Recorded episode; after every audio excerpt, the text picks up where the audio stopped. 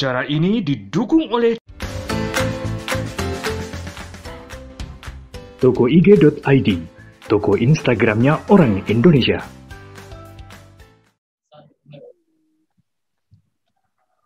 Baik, selamat pagi para pemirsa TV Desa Senusantara, sahabat Desa Senusantara dan kerabat Desa Senusantara. Yang saya ucapkan selamat pagi, selamat bergabung kembali di Forum Pojok Desa.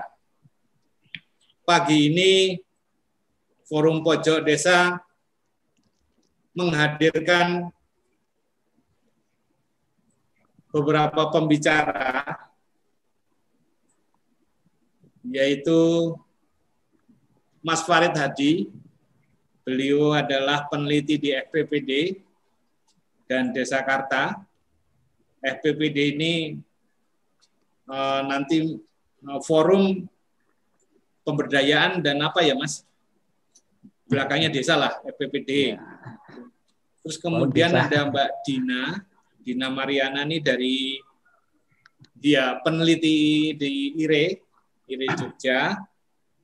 Terus kemudian ini ada Mas Anwar Mas Duki Azam. Ini lagi doktoral S3 di Groningen, Belanda. Sementara masih ada di Jogja, belum balik ke Belanda.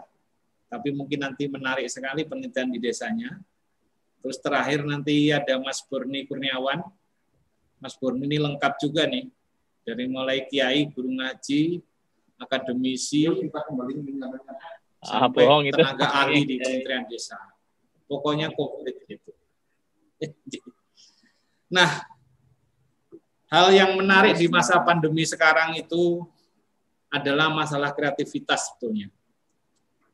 Nah, makanya forum pojok desa pagi ini mencoba mengangkat masalah digital digitalisasi desa. Nah, pengertian digitalisasi desa ini apakah memang sangat diperlukan atau tidak nanti kita bisa lihat dari uh, diskusi yang akan berlanjut di forum pojok digitalisasi desa itu mungkin suatu hal yang bisa menerobos di masa pandemi seperti ini. Karena paling tidak jika itu bisa dilakukan, ini bisa menggerakkan proses ekonomi di desa. Silakan saling sapa, saling terutama desa-desa yang sudah punya basis internet gitu karena memang ada satu juga kalau tidak salah bahwa masih ada ribuan desa yang belum punya internet dan ini mungkin jadi satu sekarang pemasangan wifi dan yang lain-lain di desa secara bergilir.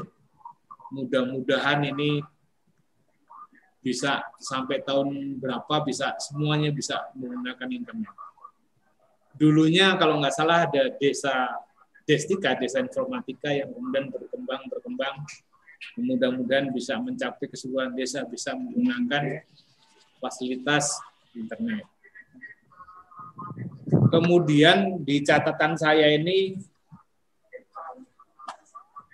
mungkin juga digitalisasi desa ini sangat penting menyangkut penyusunan database bagi desa-desa yang ingin membuat satu data yang baik, juga termasuk perencanaan pembangunan, pelaksanaan pembangunan, monitoring, pengawasan, dan evaluasi termasuk mendukung berbagai desa yang berbasis seperti wisata ataupun ekowisata, promosi-promosi komoditas desa dan yang lain-lain.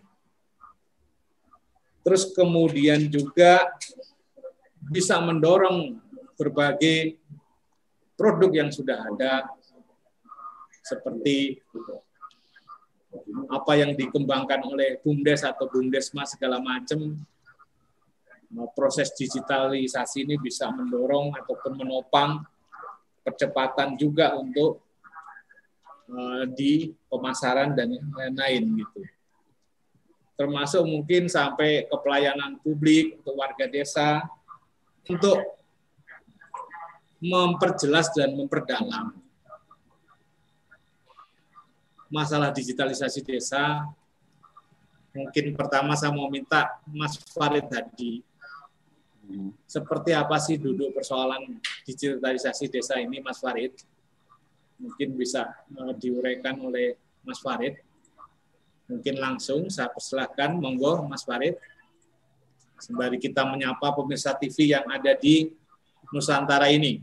Monggo Mas. Oke, selamat pagi, selamat apa, uh, salam sejahtera ya. Om Swastiastu ya, Namo Buddhaya. Mas Gatot, teman-teman semuanya ya, yang saya cintai agak lama kita nggak berjumpa ini. Uh, salam sejahtera juga bagi semua pemirsa ya. Ini forum pojok desa ini uh, menurut saya ini satu forum yang bagus yang menarik untuk menjadi terobosan, menjadi satu tempat untuk uh, mengisi lah ya. Aktivitas ini kan sekarang mulai wah sangat sangat turun ya, sangat sangat berkurang dan saya sendiri sekarang aktivitasnya cuma pit-pitan ya. Beda gitu ya. Jadi mengisi waktu itu uh, penting dan ini uh, forum pojok desa ini hadir di tengah teman-teman di tengah kekosongan itu dalam dialog-dialog yang menggunakan sebenarnya salah satu tema yang bisa kita diskusikan pada hari ini ya. Jadi kalau tadi uh, Mas Gatot menanyakan sebenarnya sebenarnya kan poin pentingnya adalah sampai di mana nanti manfaat uh, apa namanya digitalisasi desa itu bagi kesejahteraan masyarakat. Gitu. Jadi pertanyaan pentingnya menurut saya itu adalah eh, apa tujuan digitalisasi desa itu tuh harus didudukkan yang yang yang harus proporsional. Kemudian yang kedua siapa yang harus me, menggunakan ya. Ini pertanyaan dua ini yang menurut saya juga penting karena kalau kita mengurai siapa yang menggunakan ini kan ya, seperti tadi Mas uh, Gadot menyampaikan masih ribuan desa ya. Belum tentu separuh desa ini sudah melek internet ya, belum ada mungkin jadi. Mungkin desa-desa yang di basis Jawa ya atau di perkotaan sudah mulai mulai mengenal internet, tapi kalau melek belum ya. Nah, ketika kita mengatakan bahwa ini adalah uh, apa namanya mulai mulai internet berarti kan masyarakatnya sudah mulai biasa ini kan gitu. Sedangkan jaringan-jaringan internet juga menjadi apa menjadi persoalan yang sangat-sangat uh, sangat-sangat uh, luar biasa penting meskipun saya mengenal juga desa-desa itu tidak gaptek ya. Di masyarakat itu aslinya ya tidak begitu. Masalah desa itu tidak begitu gaptek pertanyaan atau persoalannya adalah pada ini pada jaringan internet yang memang belum sampai merata di desa-desa ya. Ini saya kira hemat saya kalau kita sedikit mengaitkan ini dengan apa yang tadi disampaikan Mas Gatot itu beririsan atau kaitannya dengan meningkatkan ekonomi, maka saya kira penting untuk apa namanya uh, desa itu ikut ambil bagian ya di dalam mempersiapkan desa yang melek digital gitu ya. Jadi dengan menghadirkan internet di desa dengan dengan cara-cara mereka sendiri ya, juga mensosialisasikan karena internet ini kan ada dua dua sisi ya. Satu sisi memang positif kalau kita memang ngerti dan bisa memanfaatkan dengan baik ya. Ini yang saya sebenarnya tadi pertanyaan pada siapa sebenarnya yang harus menggunakan itu dan siapa yang bisa menggunakan itu. Tapi internet ini kan apa eh, digitalisasi desa ini kan juga sebenarnya me, memangkas ya, memangkas ruang, memangkas jarak, memangkas waktu ya, yang mana eh, tidak dibatasi oleh usia, tidak dibatasi oleh apa namanya, oleh pendidikan ya, siapa pun bisa menggunakan dan ini sebenarnya ada dua titik karena di situ kita sudah sudah juga menutup apa uh, membuka ya membuka begitu besarnya ya uh, ruang budaya yang bisa berinteraksi dan tanpa tanpa batas di dalam dalam komunitas global itu. Nah ini kalau kita memang di, mau, mau masuk ke sana, hemat saya ini harus disiapkan dengan serius, dengan sungguh-sungguh ya. Bagi pemerhati desa ini harus mulai masuk karena ini keniscayaan yang tidak bisa kita kita halangi, kita tidak bisa membatasi ya. Menutup di pintu masuk gerbang supaya digitalisasi desa tidak bisa hadir di tempat saya atau di desa saya itu kan nggak mungkin itu. Jadi dengan demikian maka semua semua warga, semua masyarakat yang peduli dengan desa, saya ingin mengajak bahwa kita harus pintar mengedukasi, harus mengedukasi masyarakat. Mulai dari usia dini ya, dari apa namanya dari usia dini itu mulai diperkenalkan tapi juga ditemani diawasi sehingga dia ngerti sebenarnya supaya tidak keliru menggunakan. Karena kalau sudah keliru menggunakan ya kita tahu sendiri akibatnya ya. Jadi eh, apa namanya banyak sekali ya kekerasan perubahan-perubahan perilaku di anak-anak remaja sekarang itu.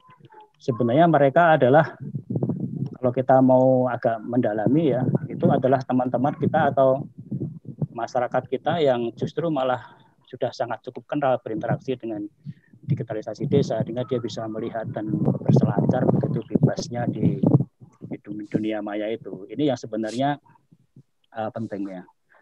Tapi tidak tidak tidak bisa kita tutup juga kemungkinan bahwa digitalisasi desa itu jangan membawa manfaat juga ya. Kalau tadi uh, Pak Lurah ya, Pak Gatot sudah menyebutkan beberapa ya desa-desa wisata yang kemudian viral ribuan warga atau ribuan masyarakat hadir ke sana, para wisatawan ya itu sampai tidak atau lupa dengan kondisi COVID ini ya. Ribuan datang seperti beberapa apa tempat-tempat yang hemat saya uh, atraktif ya karena dia bisa mengemas itu sebenarnya peranan dari digitalisasi desa juga apa digitalisasi dari apa eh, fasilitas-fasilitas uh, internet dan media-media sosial yang sangat dengan itu yang di apa di, dikembangkan sama mereka ya. Jadi saya beberapa waktu yang lalu sempat datang ke desa Butuh ya. Itu ada di kakinya Gunung uh, Sumbing ya di paling atas. Itu hampir setiap hari itu penuh dan ramai di sana ya. Dan uh, saya juga kenal dengan baik dengan pengelolanya itu Pak Lili sebagai juga kepala dukuh dia juga memberikan ini informasi-informasi itu di Instagramnya dia ini informasi dan itu eh, sekarang sudah mulai merambah kepada fasilitas-fasilitas yang lebih menarik ya seperti homestay dan lain-lain ya. ini adalah contoh dari sisi positif bahwa digitalisasi desa itu bisa membuka ya, bisa membuka, bisa memperkenalkan, bisa menginformasikan bahwa di tempat kami atau tempat saya itu ada apa dan bisa Anda bisa menikmati apa, bisa belajar apa ya. Desa yang cukup lama sudah maju atau sudah sudah dikenal oleh kita ya yang masih sekarang juga masih eksis salah satunya ya Panggung Harjo ya. Panggung Harjo itu dia dari awal cukup cukup cukup cepat merespon digitalisasi desa karena dia kebetulan punya fasilitas dan dia rekrut orang-orang teman-teman tertentu yang memang dia sangat paham dengan ini, dia kembangkan bahkan sistem informasi desa yang dulu hanya sekadar info untuk supra desa, dia sudah membalik bahwa info supra desa itu dibalik sekarang menjadi untuk kebutuhan-kebutuhan apa namanya memenuhi kebutuhan dasar dia terutama di dalam pembangunan desa karena info-info itu menjadi apa menjadi uh, apa telaah ya di masyarakat di bawah gitu. Jadi uh, ini sebenarnya penting. Jadi pertanyaan yang saya kembalikan ada sebenarnya kita kalau kita memang sangat peduli dan memang ingin digitalisasi desa itu adalah bisa mengangkat ya eh, peranan desa sumber daya kita ya dan juga memperkenalkan dengan lebih luas. Maka edukasinya itu tidak hanya sebatas pada bagaimana menggunakan internet bagaimana menggunakan SID ya. Tapi edukasinya harus meningkat kepada bagaimana uh, mensikapi ya, mensikapi peluang-peluang dari keterbukaan informasi itu yang dapat di apa digunakan bagi generasi-generasi khususnya generasi milenial ya. Karena mereka yang paling erat dan paling akrab dengan uh, dengan perangkat-perangkat yang uh, modern itu ya. Tapi ya, sekarang kalau kita lihat juga sudah mulai bergeser ya. Nenek-nenek pun sudah mulai pinter menggunakan apa uh, gadget. Jadi dia sudah begitu. Ini sudah sudah di, diperkenalkan. Jadi bahwa ini bukan hanya kamu anak-anak muda ini juga nenek-nenek kakek-kakek kayak saya ini ya juga sudah mulai ini mulai harus apa namanya harus mau tidak mau kita harus menggunakan dan manfaatkan gitu ya. Sehingga contoh-contoh ya uh, contoh atau pendekatan yang memang bisa dipakai di dalam apa namanya pemanfaatan digitalisasi desa itu harus kita uh, kita kita publikasikan, kita dekatkan dan kita informasikan lebih luas ya. Apalagi ini satu lagi ya saya tambahkan bahwa masa sekarang itu uh, bisa menjadi ini apa bisa menjadi uh, menarik sekali ya apalagi anak-anak sekarang ini kan dipaksa belajar dari rumah ya. Di rumah ya. Ini kita kalau kita ngikutin media sosial itu berbagai variasi ya. Ada orang tua yang memang sabar baik bagaimana mendampingi anaknya belajar gitu ya. Tapi ada juga orang tua yang tidak sabar dia hanya marah-marah karena sekarang dia dipaksa jadi guru dan emosinya ternyata nggak bisa dikendalikan gitu ya. Jadi uh, hemat saya seperti itu ya. Jadi teman-teman seperti apa pojok baru apa namanya uh, warung pojok ini ya. Nanti juga bisa dengan FVPD itu bisa meningkatkan uh, kegiatan-kegiatan ya forum pengembangan dan pembaruan desa ini Kang ya, kepanjangannya ya. Jadi forum pojok desa dan forum pengembangan pembangunan desa itu mungkin bisa berkolaborasi, apalagi di sini ada Mbak Dina juga dari IRE yang kita sudah kenal. Siapa yang tidak kenal IRE ya dalam kiprahnya desa ya. Jadi nanti bisa diinformasikan juga. Pesan saya adalah itu bahwa yang penting sebenarnya adalah kembali pada subjeknya sesuai dengan undang-undang desa itu adalah merubah masyarakat desa dari yang hanya menjadi objek kepentingan mungkin salah satunya kepentingan digital ini ya untuk menjadi pasarnya atau dia akan dihisap oleh kepentingan kota atau kita menjadi subjek ya. Jadi subjek itu berarti kita menjadi apa ya menjadi aktor yang penting di desa kita masing-masing ya. Sehingga uh, apa namanya tidak tidak lepas dari memperkenalkan desa ya. Mengenal desa itu secara utuh. Nah ini teman-teman yang bergiat di desa ini harus begitu, harus mengenalkan desa itu secara utuh kepada generasi-generasi yang uh, muda, mulai dari anak-anak, remaja dengan cara mereka ya, mereka punya cara dan punya pendekatan dan lain-lain yang bisa kemudian bisa di uh, dikembangkan di antara mereka sendiri ya.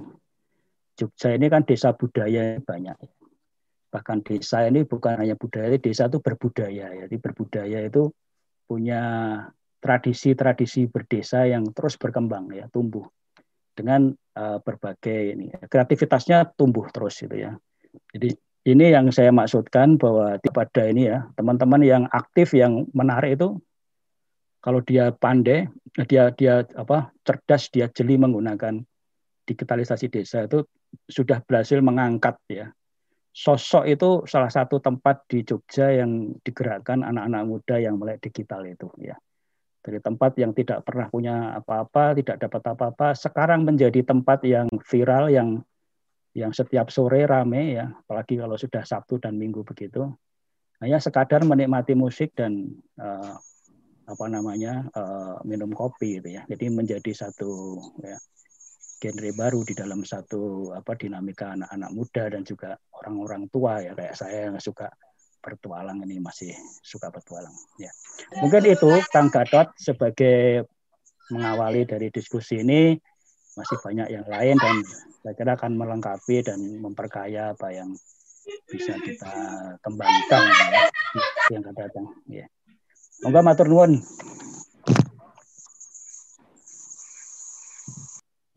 Kembali ke Mas Gatot, monggo.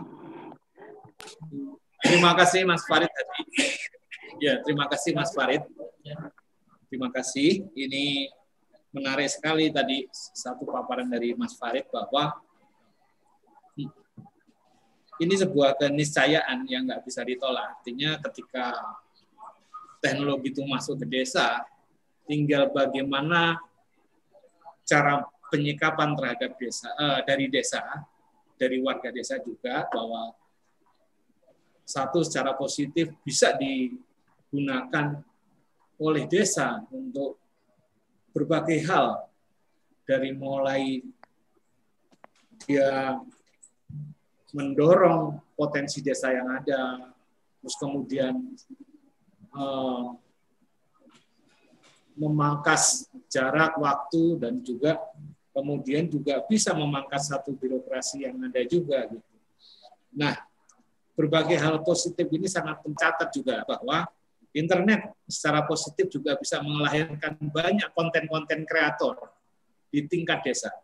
Tadi disebutkan sampai mbah-mbah nenek-nenek, mungkin juga seperti seperti Mbak Minto itu juga muncul dari sana juga konten-konten kreator ini sangat sangat banyak sekali.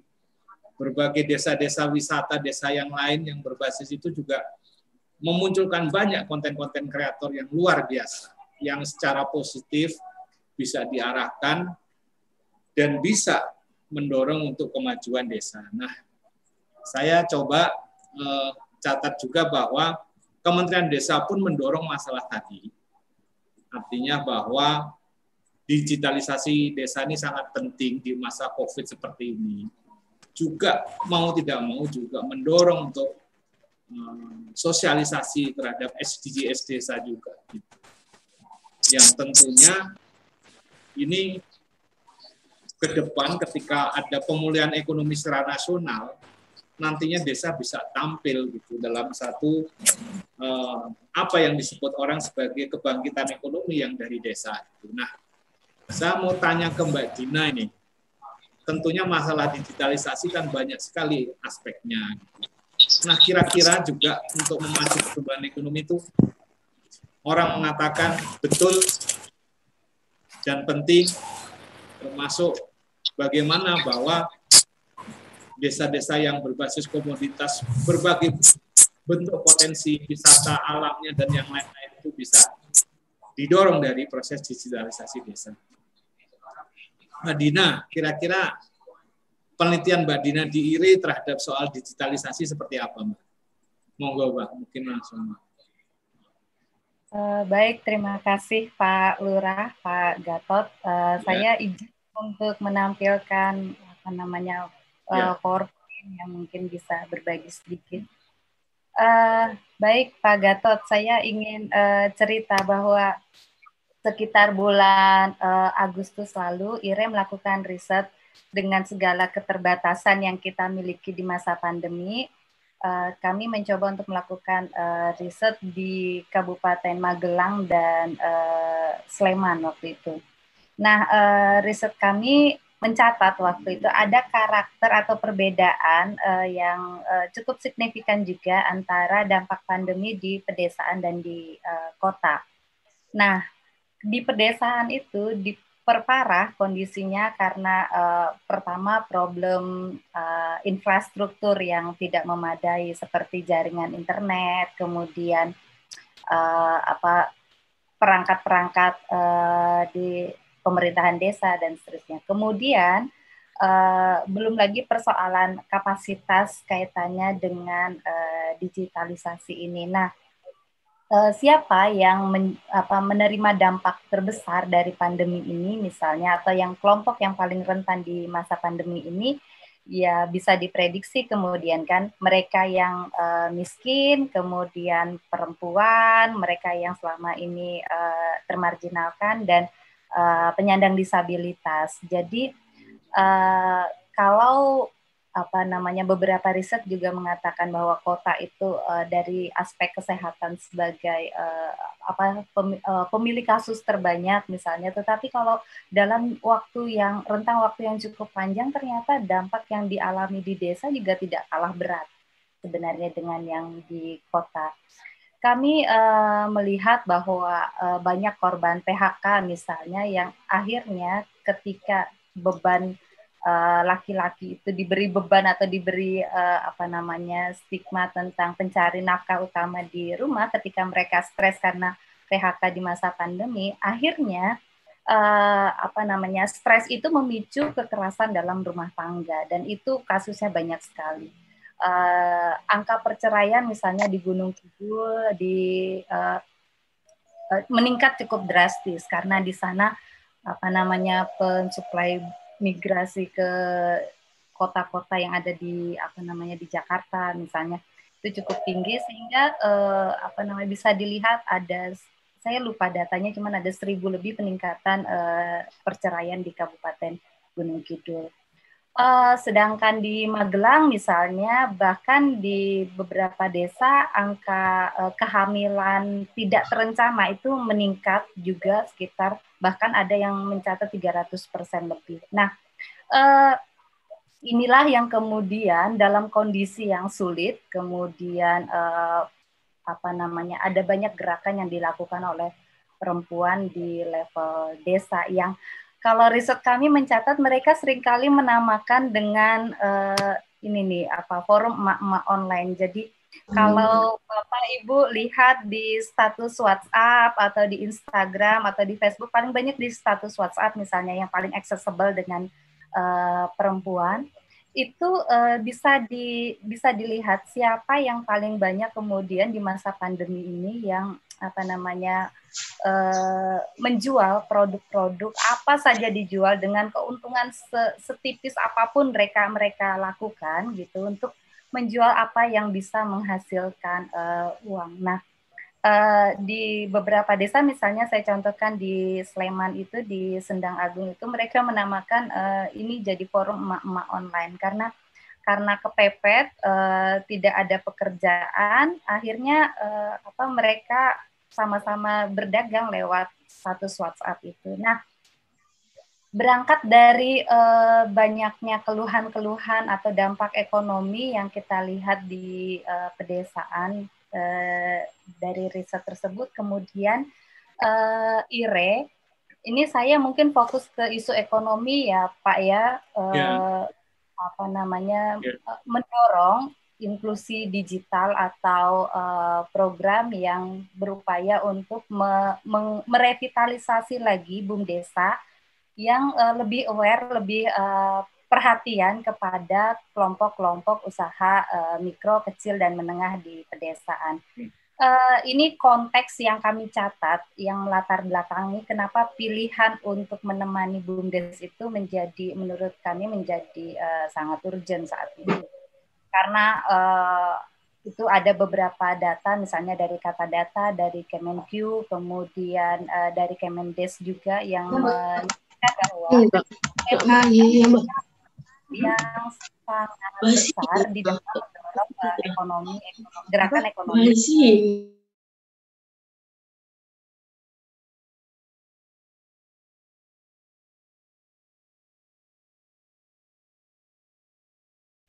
Oke. Okay. Nah, uh, eh, UMKM jadi sektor yang menyerap 97% total tenaga kerja. Ini uh, kami hanya mencuplik uh, beberapa data yang sudah tersaji di banyak uh, media. Kemudian sebanyak 47% UMKM harus gulung tikar di masa pandemi.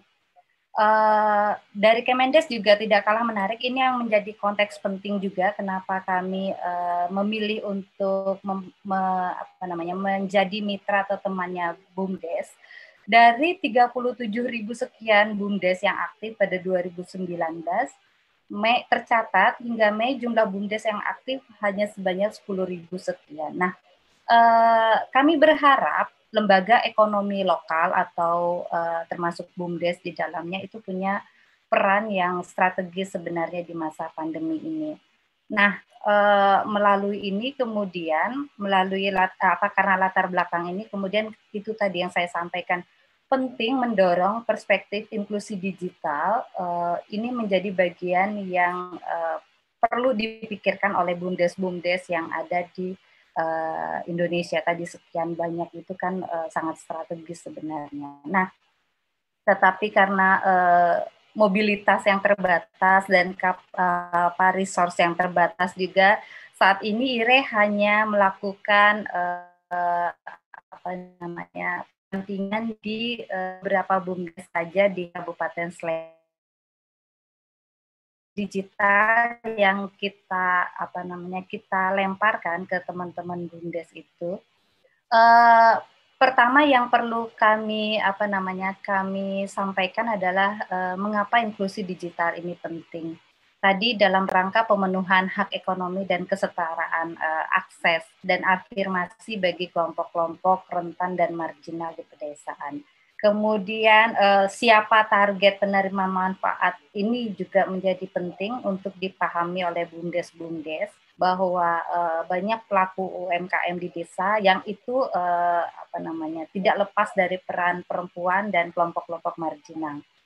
Kemudian ada juga problem lain, akses perempuan terhadap internet pun masih rendah. Uh, ini juga jadi catatan penting uh, dan bagaimana kemudian meningkatkan akses ini serta uh, seberapa penting peran pemerintah desa dalam mendorong inklusi digital. Kami melihat bahwa kebijakan itu jadi salah satu tenaga pendorong dalam mendorong inklusi digital karena ada apa namanya kebijakan yang mampu memfasilitasi ketersediaan akses dan uh, akses internet terutama serta afirmasi bagi kelompok-kelompok uh, rentan dan marginal uh, dari aspek kelembagaan pun penting untuk dipikirkan bagaimana uh, pemerintah desa itu bisa memperkuat kelembagaan ekonomi yang ada di tingkat lokal serta meningkatkan kapasitas dari pelaku-pelaku UMKM tersebut.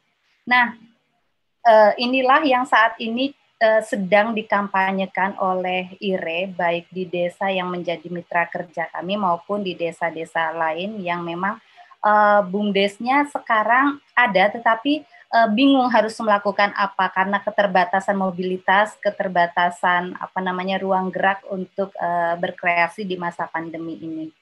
Nah, uh, apa namanya? Ini adalah peluang dan tujuan. Saya pikir semua uh, apa namanya pihak saat ini sedang mendorong digitalisasi termasuk kementerian-kementerian, kemudian uh, di tingkat lokal juga pemerintah daerah uh, sedang uh, kenceng-kencengnya apa mendorong digitalisasi ini. Nah, cuman kan eh, apa namanya digitalisasi ini juga harus dibekali dengan perspektif eh, keberpihakan yang yang kuat pada kelompok-kelompok yang paling terdampak di level desa sehingga ini bisa bersinergi dengan uh, mimpi besar kita tentang uh, target misalnya pembangunan berkelanjutan, peningkatan kesejahteraan dan uh, mendorong kedaulatan desa. Uh, itu nah uh, sederhana yang dilakukan oleh IRE kita mencari bumdes yang memang uh, tertarik untuk bermitra kita kita sebar informasi itu kepada apa namanya bumdes-bumdes yang ada di Kabupaten Sleman kemudian uh, kita lakukan uh, lokakarya bersama untuk memperkuat uh, perspektif tersebut. Kemudian pendampingan dan pendampingan ini pun tidak dilakukan oleh IRE sendiri. IRE bekerja sama dengan pihak-pihak lain, uni, baik universitas, pelaku-pelaku usaha, marketplace, kemudian uh, pemerintah daerah agar bisa bersama-sama. Jadi tugas IRE sebenarnya lebih ringan karena yang banyak melakukan kerja-kerja teknis adalah mitra-mitra uh, tersebut yang memang kapasitasnya uh, kuat di kuat di sana. Sedangkan IRE lebih pada memfasilitasi saja. Nah, uh, itu Pak Gatot di sini ada beberapa apa namanya ada saya tampilkan contoh dengan siapa saja kami bekerja sama. Misalnya kami mendorong uh, pemerintah daerah, kemudian media, perguruan tinggi, NGO maupun pihak swasta. Salah satunya Telkomsel yang kebetulan mendukung uh, program ini untuk apa sama-sama memikirkan bagaimana mendorong menciptakan beberapa desa dulu sebagai piloting uh, digitalisasi uh, inklusi digital ini dalam uh, penguatan UMKM. Karena kita sebenarnya tidak kurang-kurang ya, ada banyak marketplace, hanya saja kan uh, UMKM sering kali uh, memiliki keterbatasan untuk bisa mengakses marketplace tersebut. Nah, peran IRE maupun uh, mitra-mitra kita adalah membantu untuk mempertemukan tadi dengan uh, pasar yang yang tepat agar produk lokal itu bisa tetap sampai keluar, kemudian uh, mereka juga melek teknologi dan apa namanya berkontribusi pada peningkatan kesejahteraan. Mungkin ini uh, pengantar awalnya Pak Gatot, nanti mungkin akan kita perbanyak pada sesi uh, diskusinya, ngobrol-ngobrolnya, dan uh, kami juga berharap bahwa ke depan seperti yang tadi disampaikan uh, Pak Farid, Mas Gatot bahwa ini adalah uh, awal di kita untuk saling uh, saling jauh, saling apa namanya saling uh, mengingatkan untuk ayo kita punya PR bersama, ayo kita kerjakan bareng-bareng nanti uh, apa namanya semua untuk kepentingan uh, apa, mendorong kedaulatan desa yang lebih kuat. Mungkin itu Pak Gatot, terima kasih banyak atas waktunya.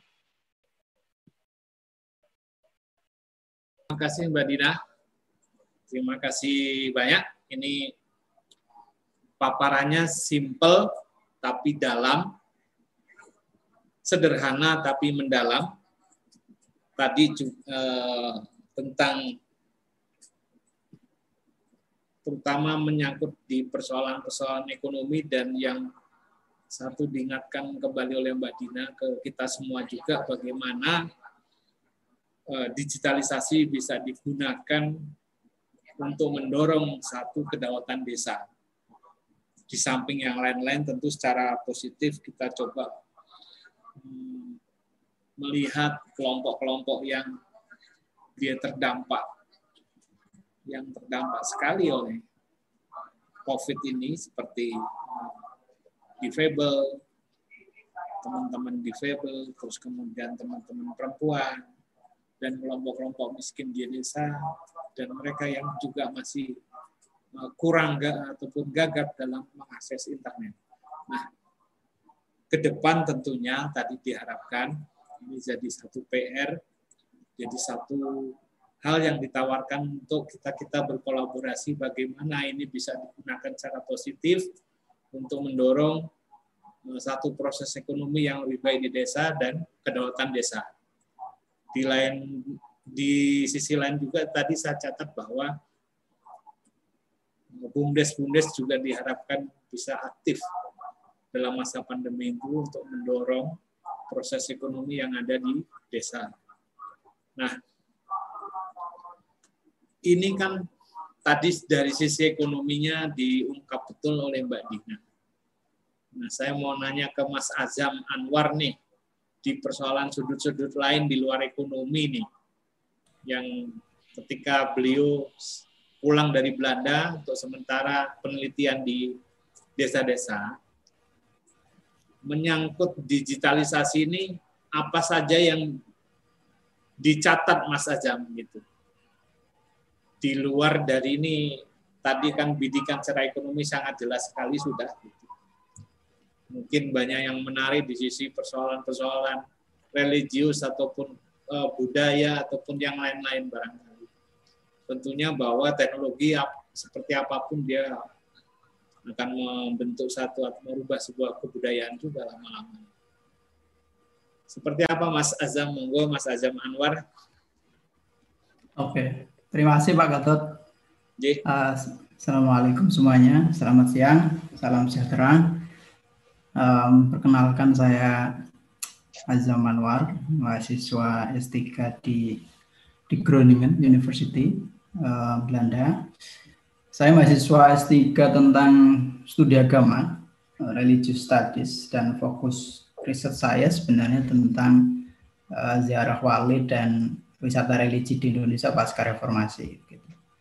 Uh, memang ada singgungannya sedikit dengan desa karena kebetulan lokasi yang saya teliti di Jawa Timur itu masuk wilayah desa ya sehingga mau nggak mau saya harus berbicara juga tentang undang-undang desa tentang peranan desa terkait wisata di sana itu seperti itu. Ya. Uh, saya akan coba memunculkan presentasi.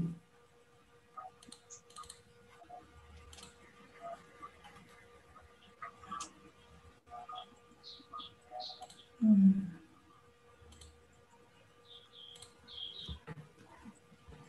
Oke, okay, um, saya sebenarnya diminta oleh Mas Borne untuk ngomong tentang agama dan lokal wisdom, tapi saya fokuskan di agama saja karena terlalu lebar nanti. Dan uh, saya kira beda ya antara lokal wisdom dengan agama. Uh, desa digital ini penting nggak sih perlu atau enggak seperti itu? Apakah ia sebuah keniscayaan buat uh, buat saya pribadi ini memang sebuah konteks, sebuah tantangan yang sudah menjadi keharusan bagi desa untuk yeah. merespon uh, abad dunia digital ini seperti itu. Sehingga mau nggak mau, suka tidak suka, desa itu harus ikut juga di situ untuk terlibat, untuk mewarnai dan juga sekaligus diwarnai oleh uh, abad media ini seperti itu.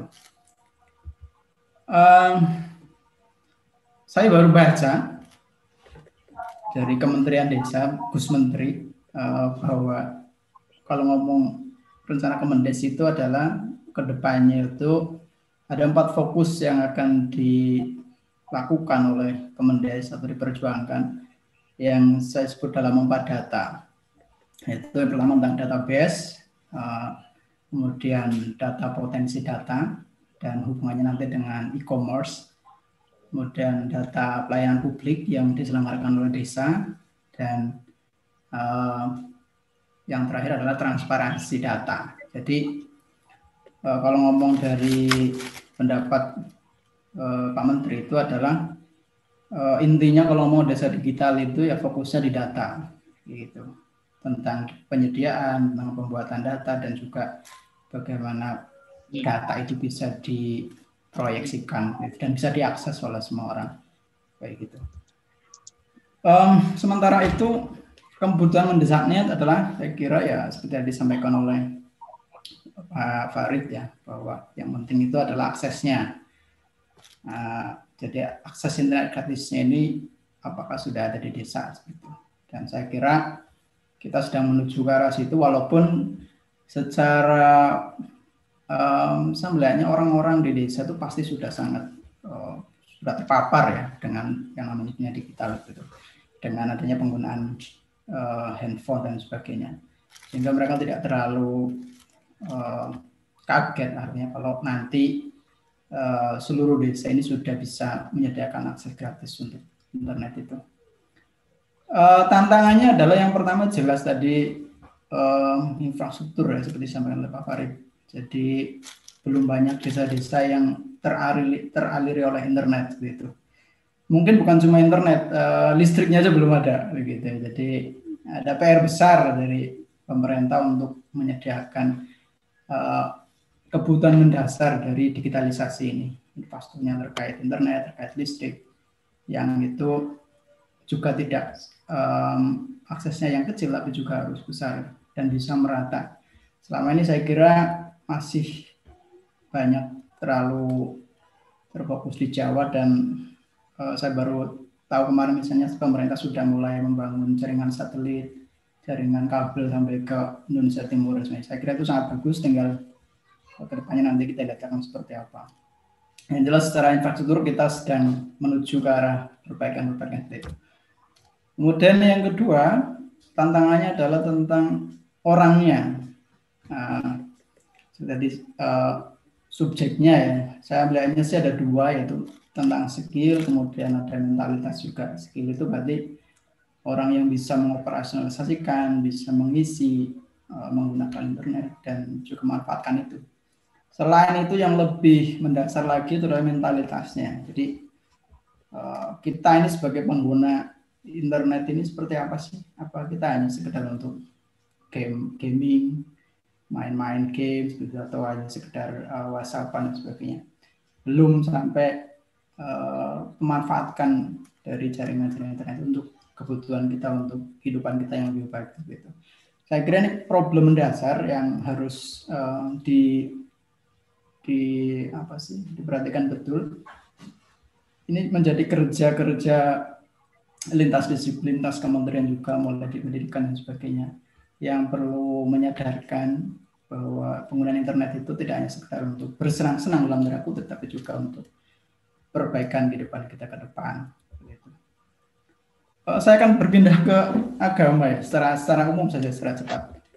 Uh, yang pertama bahwa agama itu sifatnya pasti multidimensional.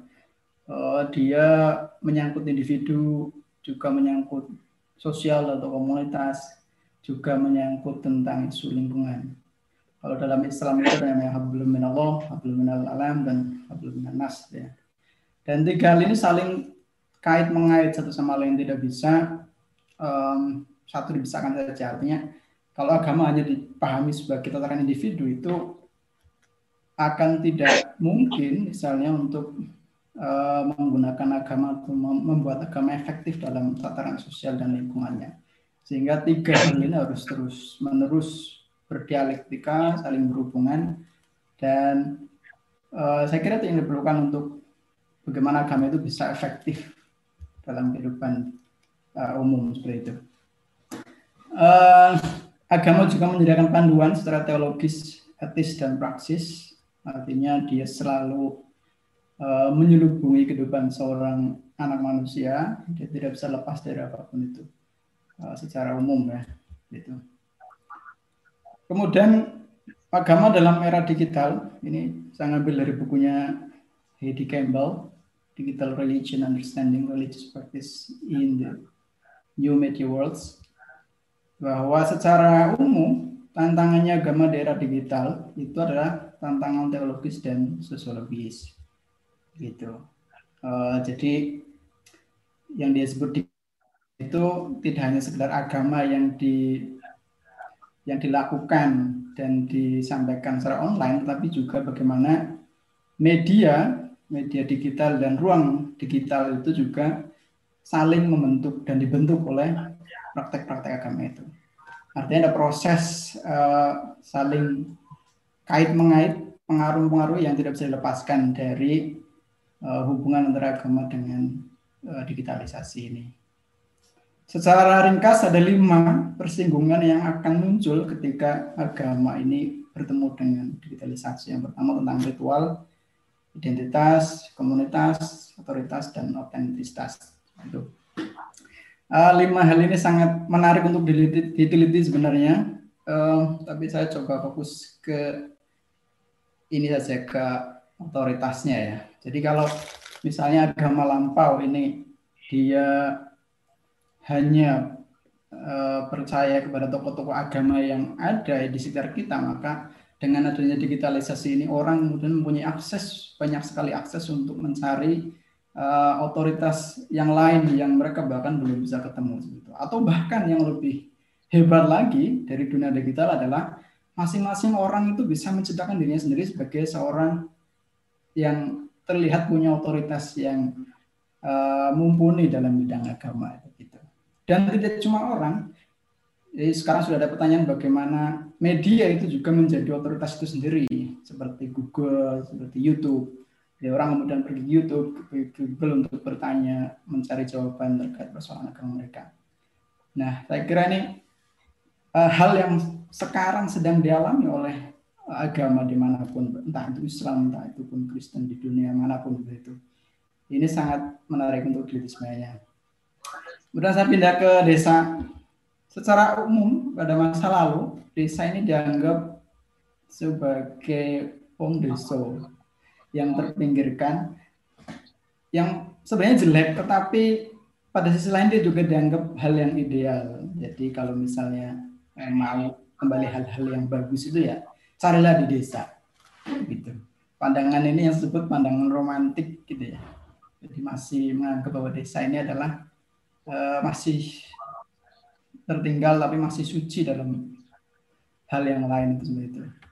Sementara di masa depan saya kira desa ini dikonstruk untuk menjadi hal yang maju, kemudian dia juga terdepan, dan dia juga bisa menjadi pusat peradaban. Yang, ini adalah pandangan optimis yang sering kali disampaikan oleh Mas Burni. Jadi gitu. Jadi bahwa desa ke depan ini harus maju, harus punya peran yang sangat bagus untuk negara ini. Nah, uh, terus masa sekarangnya seperti apa? Um, yang jelas ini adalah proses yang akan terus berjalan dan tidak akan pernah berhenti.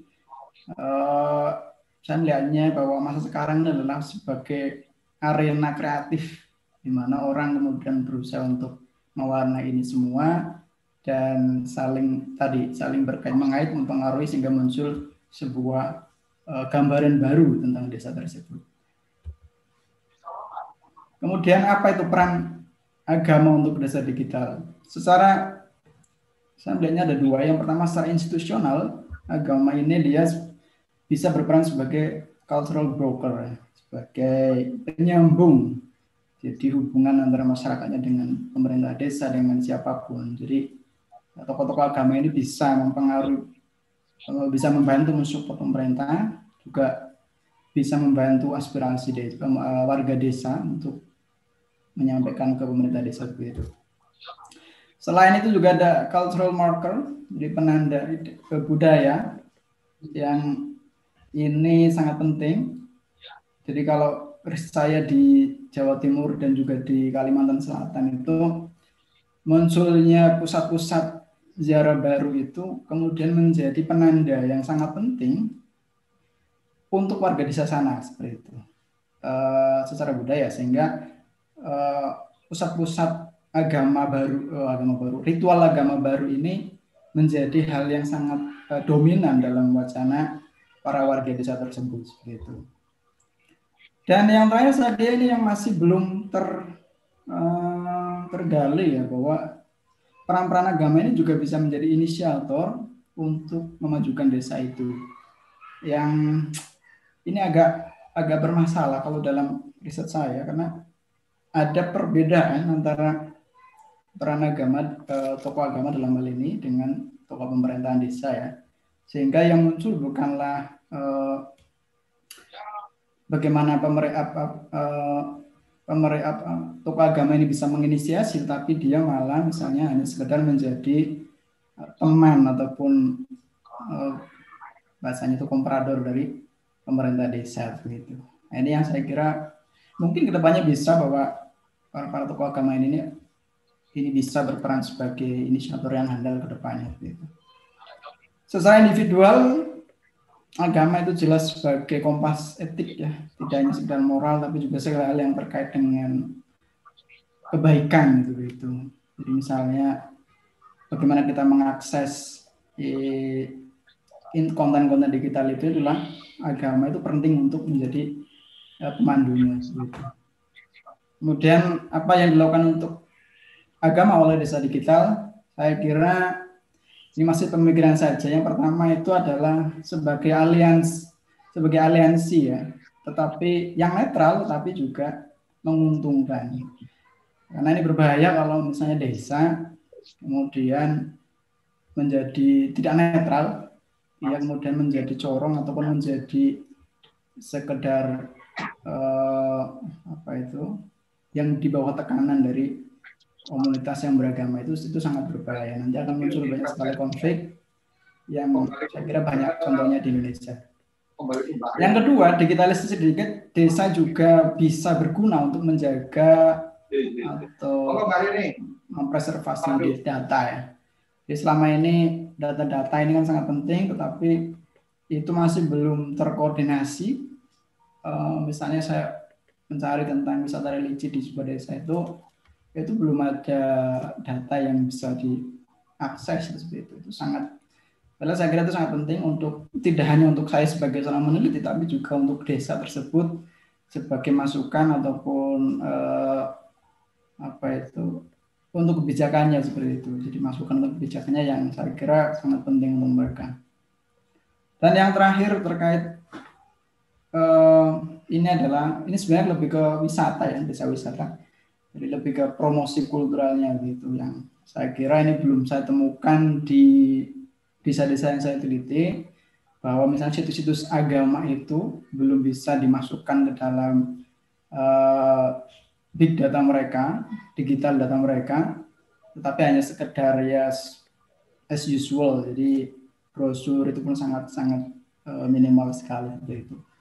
Yang itu sebenarnya bisa dimanfaatkan benar-benar untuk untuk promosikan desa mereka seperti itu. Sekian seperti itu di saya semuanya pun. Terima kasih Pak Mas Azam Manwar, menarik sekali Mas. Cuma yang ya, ya, terakhir paling terakhir itu mungkin saya mau sedikit kasih ilustrasi begini. Hmm. Ada desa di kaki Gunung Muria, hmm. desa Colo. Desa Colo jadi sisi barat ya, karena dia masuknya ke kabupatennya Kudus, gitu. Kebetulan saya bersentuhan sama perhutanan sosial di masyarakat desa sana, pengembangan kopi. Nah, dan hampir semuanya mereka terlibat di urusan religius karena di sana ada makam Sunan Gunung uh, Sunan Muria di sana. Dan mereka membagi satu tugas yang sangat baik. Jadi rata-rata semuanya jadi pengantar peziarah turun dari kendaraan, dari bis, dari mobil, langsung diantar sama mereka pakai motor ojek dengan tarif yang sama semua itu bergiliran. Terus nanti ada yang masuk pagi ngantar ziarah, mereka yang lain ada di kebun. Saya pikir itu menarik, Mas. Gitu. Mereka mendorong satu potensi desa yang ada dengan potensi wisata religius juga komoditas pertanian dan perkebunan juga mereka membangun satu homestay homestay yang ada karena mereka juga sadar bahwa desa mereka adalah desa wisata hanya basisnya religius. Coba kapan waktu Mas Hazam mampir ke sana, menarik juga itu, sangat menarik sekali itu. Karena mungkin sudah sudah turun temurun juga gitu. Dan itu nggak pernah sepi, nggak pernah putus, walaupun ada pandemi COVID segala macam tetap berjalan. Terus kedua, beberapa desa wisata yang lain yang sempat masuk saya ajak diskusi di forum itu juga agak menarik karena urusan agama juga penting gitu. Karena mereka ketika menata caranya segala macam untuk menyambut kedatangan orang, terus kemudian mereka di rumah mereka juga harus membangun homestay masing-masing di rumah penduduk. Tentu problem salah satunya juga menyangkut soal agama ini bisa nggak orang itu statusnya jelas nggak yang menginap segala macam. Nah, dan itu ketika itu clear, itu bagus gitu. Itu mendorong satu proses yang luar biasa. Apalagi menyangkut satu proses digital lah gitu. Hmm. Digital di desa-desa itu tergantung seperti yang diungkap sama Mas Farid, sisi baik dan buruknya akan gitu kalau kemudian tadi dampak dari pandemi segala macam banyak desa gitu. Desa yang sudah biasa cerai, panen, kawin, paceklik cerai itu juga banyak gitu di Jawa Barat gitu ada. Dan itu juga satu tradisi juga jadinya gitu. Di luar pandemi pun mereka melakukan hal seperti itu. Tapi banyak juga desa yang dia mulai tumbuh ekonominya angka perceraiannya kecil sekali. Hmm. Ini saya tanya ke beberapa termasuk di daerah area Bogor Timur yang dia maju dengan wisatanya, terus kemudian pemasukan bumdesnya masih bagus pasca pandemi, sejak Juli sampai sekarang mereka masih bisa menghasilkan hampir setengah miliar gitu untuk dari wisatanya saja gitu. Itu hampir nol kasus perceraiannya gitu. Jadi ini menarik juga gitu. Tadi Mas Farid menggambarkan secara umum sisi baik buruknya secara budaya, masalah ekonomi, terus kemudian dipertegas oleh Mbak Dina dari sisi ekonominya, termasuk juga kelompok-kelompok rentan yang terpinggirkan juga harus dipikirkan gitu. Terus kemudian ini Mas Ajam, ini saya manggilnya jadi Gus Ajam aja, Gus Ajam. Mohon ini diterima sama semua pihak saya lebih senang manggil Gus Asam. Ini sangat menarik masalah-masalah tadi gitu. Jadi proses modernisasi tapi dengan basis-basis uh, pemahaman agama juga yang bisa mendorong secara positif uh, tujuannya adalah peningkatan ekonomi dan juga ke kedaulatan desa. Nah terakhir ini dari Mas Borni nanti saya mau tanyakan beliau semuanya. Tapi dari awal saya catat juga ajakan kolaborasi dari Mas Farid, Mbak Dina segala macam semuanya bahwa ke depan kita mau dalam bentuk apa? Dalam proses mendorong satu proses kedaulatan desa. Gitu. Tadi dari sisi catatan yang lain Mas Borni, Mas Ajam juga mencatat empat poin yang dilakukan Kementerian Desa gitu. menyangkut digitalisasi data segala macam terus kemudian juga uh, untuk pengembangan transparansi keuangan.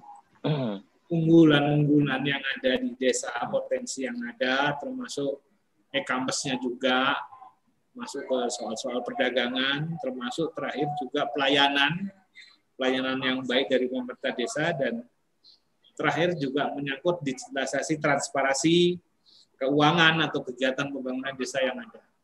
Itu menarik itu. Terus kemudian juga eh, termasuk mendorong ada kurang lebih 18 poin SDG SD saya yang nantinya kurang lebih bisa mendorong satu proses kemajuan di desa itu. Nah, Mas Borni silahkan tampil. Ini saya izin memanggil Mas Azam sekarang Gus Azam. Monggo Mas Boni langsung dilanjut. Baik. Terima kasih. Assalamualaikum warahmatullahi wabarakatuh.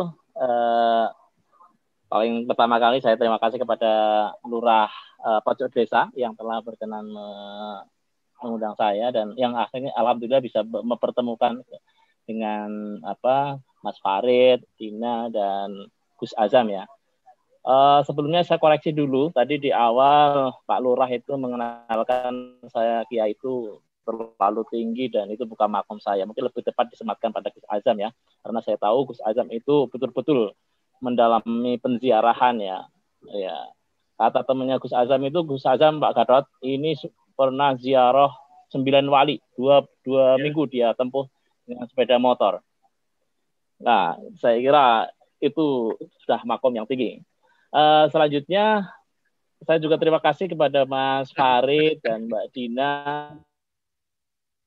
dan Azam yang sebenarnya sudah apa menyampaikan beberapa hal yang terkait dengan program digitalisasi desa yang kemarin sudah di apa kembali oleh menteri uh, yang baru menteri Pak Halim itu uh, menancapkan kembali komitmennya uh, untuk memajukan desa melalui uh, isu atau wacana digitalisasi uh, desa.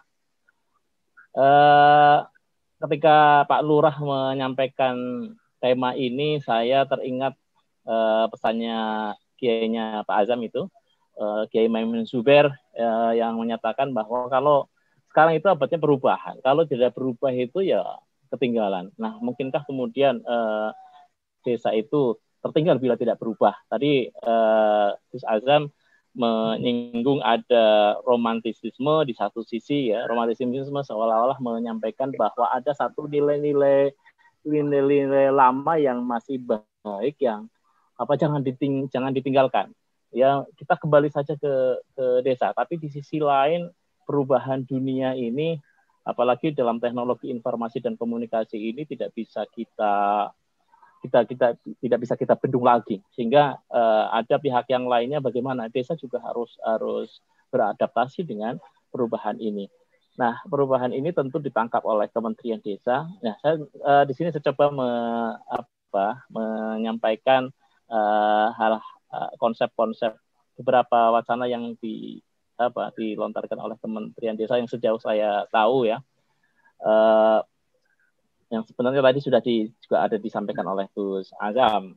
Yang pertama saya ingin menyampaikan tentang ruang lingkup dari Kementerian Desa ya, yang mana sejak Kementerian Desa ini berdiri diberikan mandat untuk merantasi ya, merantasi tantangan-tantangan di 74.910 desa mungkin sekarang sudah bertambah ya ada juga problem-problem terkait dengan kawasan pedesaan, transmigrasi, eh, kawasan eh, atau desa-desa yang rawan bencana dan apa 122 daerah tertinggal yang saya kira sekarang sudah uh, berkurang juga karena ini data uh, di awal-awal Kementerian Desa ini uh, berdiri. Nah, salah satu uh, strategi yang ingin ditempuh agar desa adalah Eh, melalui strategi digitalisasi desa.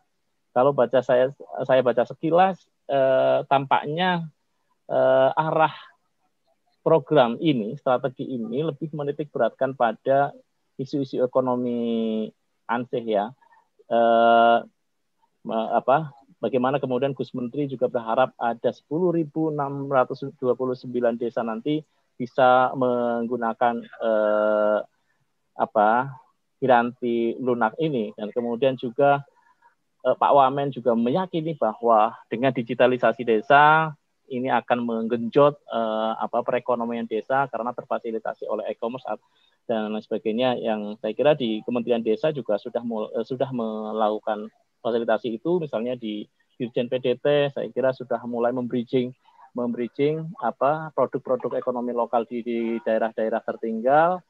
Seperti yang dilakukan oleh IRE ya mengkoneksikan mereka dengan apa eh, bayar begitu.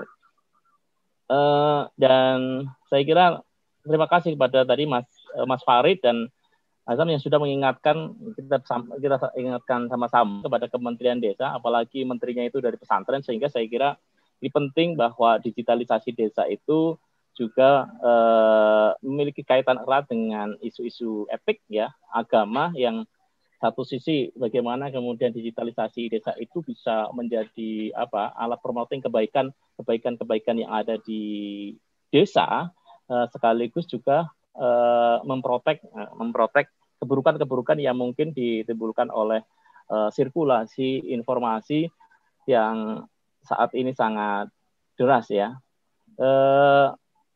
Pak Wamen pernah menyampaikan begitu bahwa ada lima aspek penopang digitalisasi yang uh, saya kira ini menurut beliau ini penting untuk coba kita tinjau kembali. Yang pertama adalah kebijakan dan regulasi.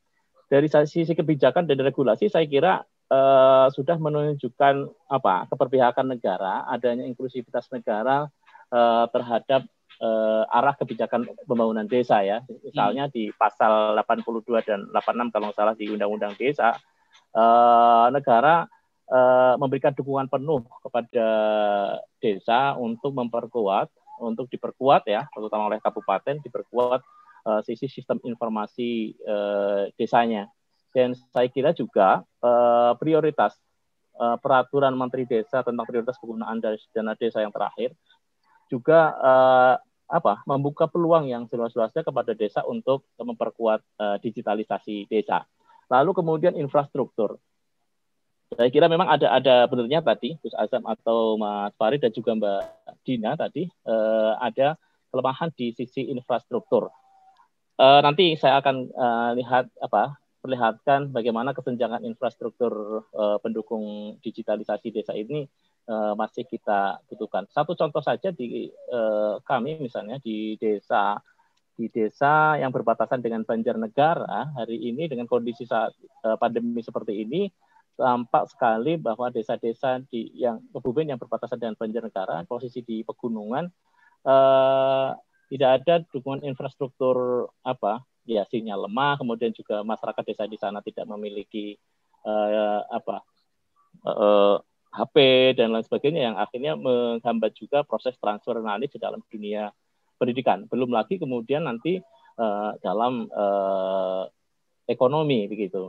Sehingga uh, ketimpangan-ketimpangan apa atau di digital divide nanti uh, antara desa dengan kota yang tadi sempat disinggung oleh Mas Farid ini juga perlu apa uh, perlu dijawab oleh tidak hanya oleh Kementerian Desa saya kira kementerian yang yang lainnya dan juga apa dari tinjauan agama mungkin tidak hanya pada persoalan tadi bagaimana pemanfaatan piranti lunak untuk promosi nilai-nilai keberagamaan atau memperkuat uh, syiar agama tapi bagaimana juga melihat aspek ketidakadilan dalam dunia digital. Nah, mungkin ini.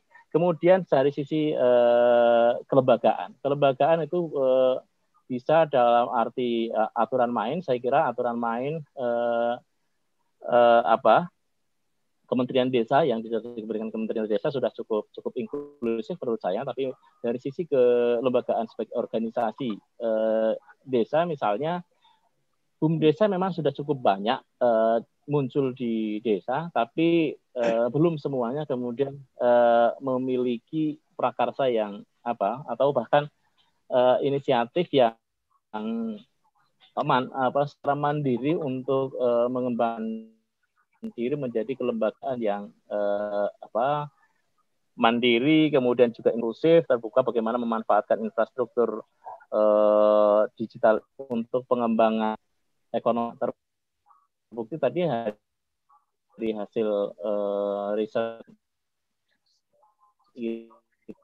saya kira masih memperlihatkan aspek itu. Kemudian dukungan uh, eko juga uh, uh, apa misalnya perhatian, regulasi dan sebagainya dari pemerintah uh, saya terhadap desa.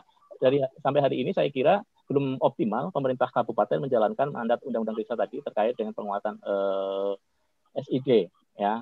Kalau dari sisi apa di, di Kementerian Pusat saya kira upaya-upaya uh, penumbuhan ekosistem untuk menumbuhkan apa tradisi digital di desa sudah sudah mulai muncul. Nanti akan kita lihat apa saja uh, pendukung itu tersebut. Kemudian sumber daya uh, manusia. Ya, saya kira sampai hari ini uh, pengetahuan-pengetahuan tentang apa uh, tradisi digital itu masih bersi, apa, berjalan alamiah dalam arti masyarakat ya belajar sendiri uh, karena mungkin ibaratnya kalau Gus Gus Azam itu itu ilmu ketok ya sehingga uh, ilmu itu bisa dipelajari sendiri sehingga kita lihat banyak muncul film film-film pendek yang itu diproduksi oleh remaja-remaja uh, di desa yang saya kira mereka tidak me, uh, mengenyam bangku pelatihan yang secara sistemik me, memberikan pengetahuan dan keterampilan tersendiri bagi uh, mereka. Tapi belajar dari uh, apa kesuksesan mereka saya kira tidak ada salahnya kemudian direkognisi oleh uh, pemerintah untuk apa ditularkan kepada apa eh, desa-desa yang lainnya karena bagaimanapun juga proses transfer knowledge ini masih uh, membutuhkan membutuhkan sentuhan yang lebih maksimal. Kemudian saya ingin menyampaikan di sini uh, beberapa inisiatif yang sudah ditempuh oleh ke Kementerian Desa, misalnya bagaimana memanfaatkan teknologi uh, tersebut dalam pengembangan uh, desa digital ya.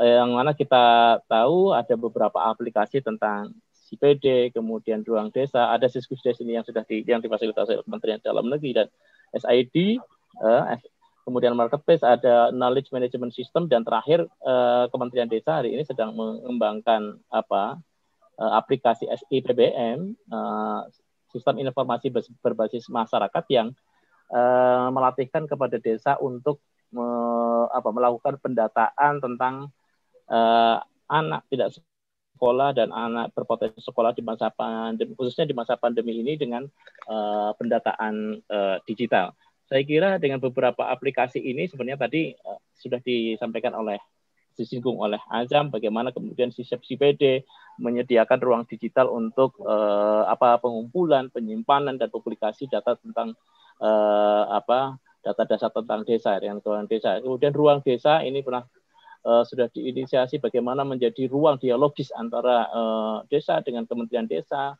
warga desa dengan Menteri Desa, warga desa dengan apa kepala desa dengan menteri desa dan sebagainya. Marketplace uh, e-commerce saya uh, Kementerian Desa uh, berusaha untuk menjembatani tadi uh, para pelaku ekonomi lokal dengan uh, apa istilahnya dengan pasar. Kemudian uh, knowledge management system inovasi desa ini pernah diinisiasi oleh Kementerian Desa bagaimana uh, proses inovasi uh, itu dipercepat dengan melalui manajemen uh, apa pertukaran pengetahuan jadi kesuksesan kesuksesan yang dilakukan eh, apa di hasil diretas oleh teman-teman bumdes di Jogja misalnya itu kita gali kunci-kunci suksesnya apa kemudian kita uh, sampaikan kepada desa-desa yang lainnya sehingga ada pertukaran pertanggungan yang akan mempercepat inisiatif inovasi di lain desa. Nah, memang betul apa yang tadi disampaikan oleh Mas Farid di digital divide ini kita masih menghadapi persoalan uh, digital divide ya. Uh, saya ambilkan dari uh, Arianti ya dari uh, yang menunjukkan bahwa ternyata uh, apa DKI Jakarta masih menjadi provinsi dengan kemajuan teknologi informasi paling tinggi dan termasuk saya kira juga pengguna penggunanya terbesar. Ini Papua masih menunjukkan uh, sebagai provinsi yang uh, bahkan indeksnya nol dalam uh, dalam penggunaan ini uh, perlu saya garis bawahi di sini bahwa digital divide itu ya tadi sudah disampaikan Mas Farid ya, bukan hanya persoalan apa infrastruktur, kepemilikan komputer atau akses internet dari suatu daerah dengan daerah yang lainnya, tapi juga terkait dengan uh, ketidakmampu ya. puan menjadikan internet alat kerja hmm. Untuk suatu kemanfaatan. Artinya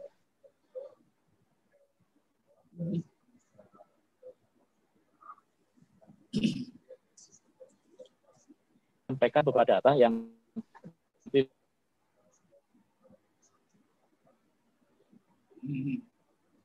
terkait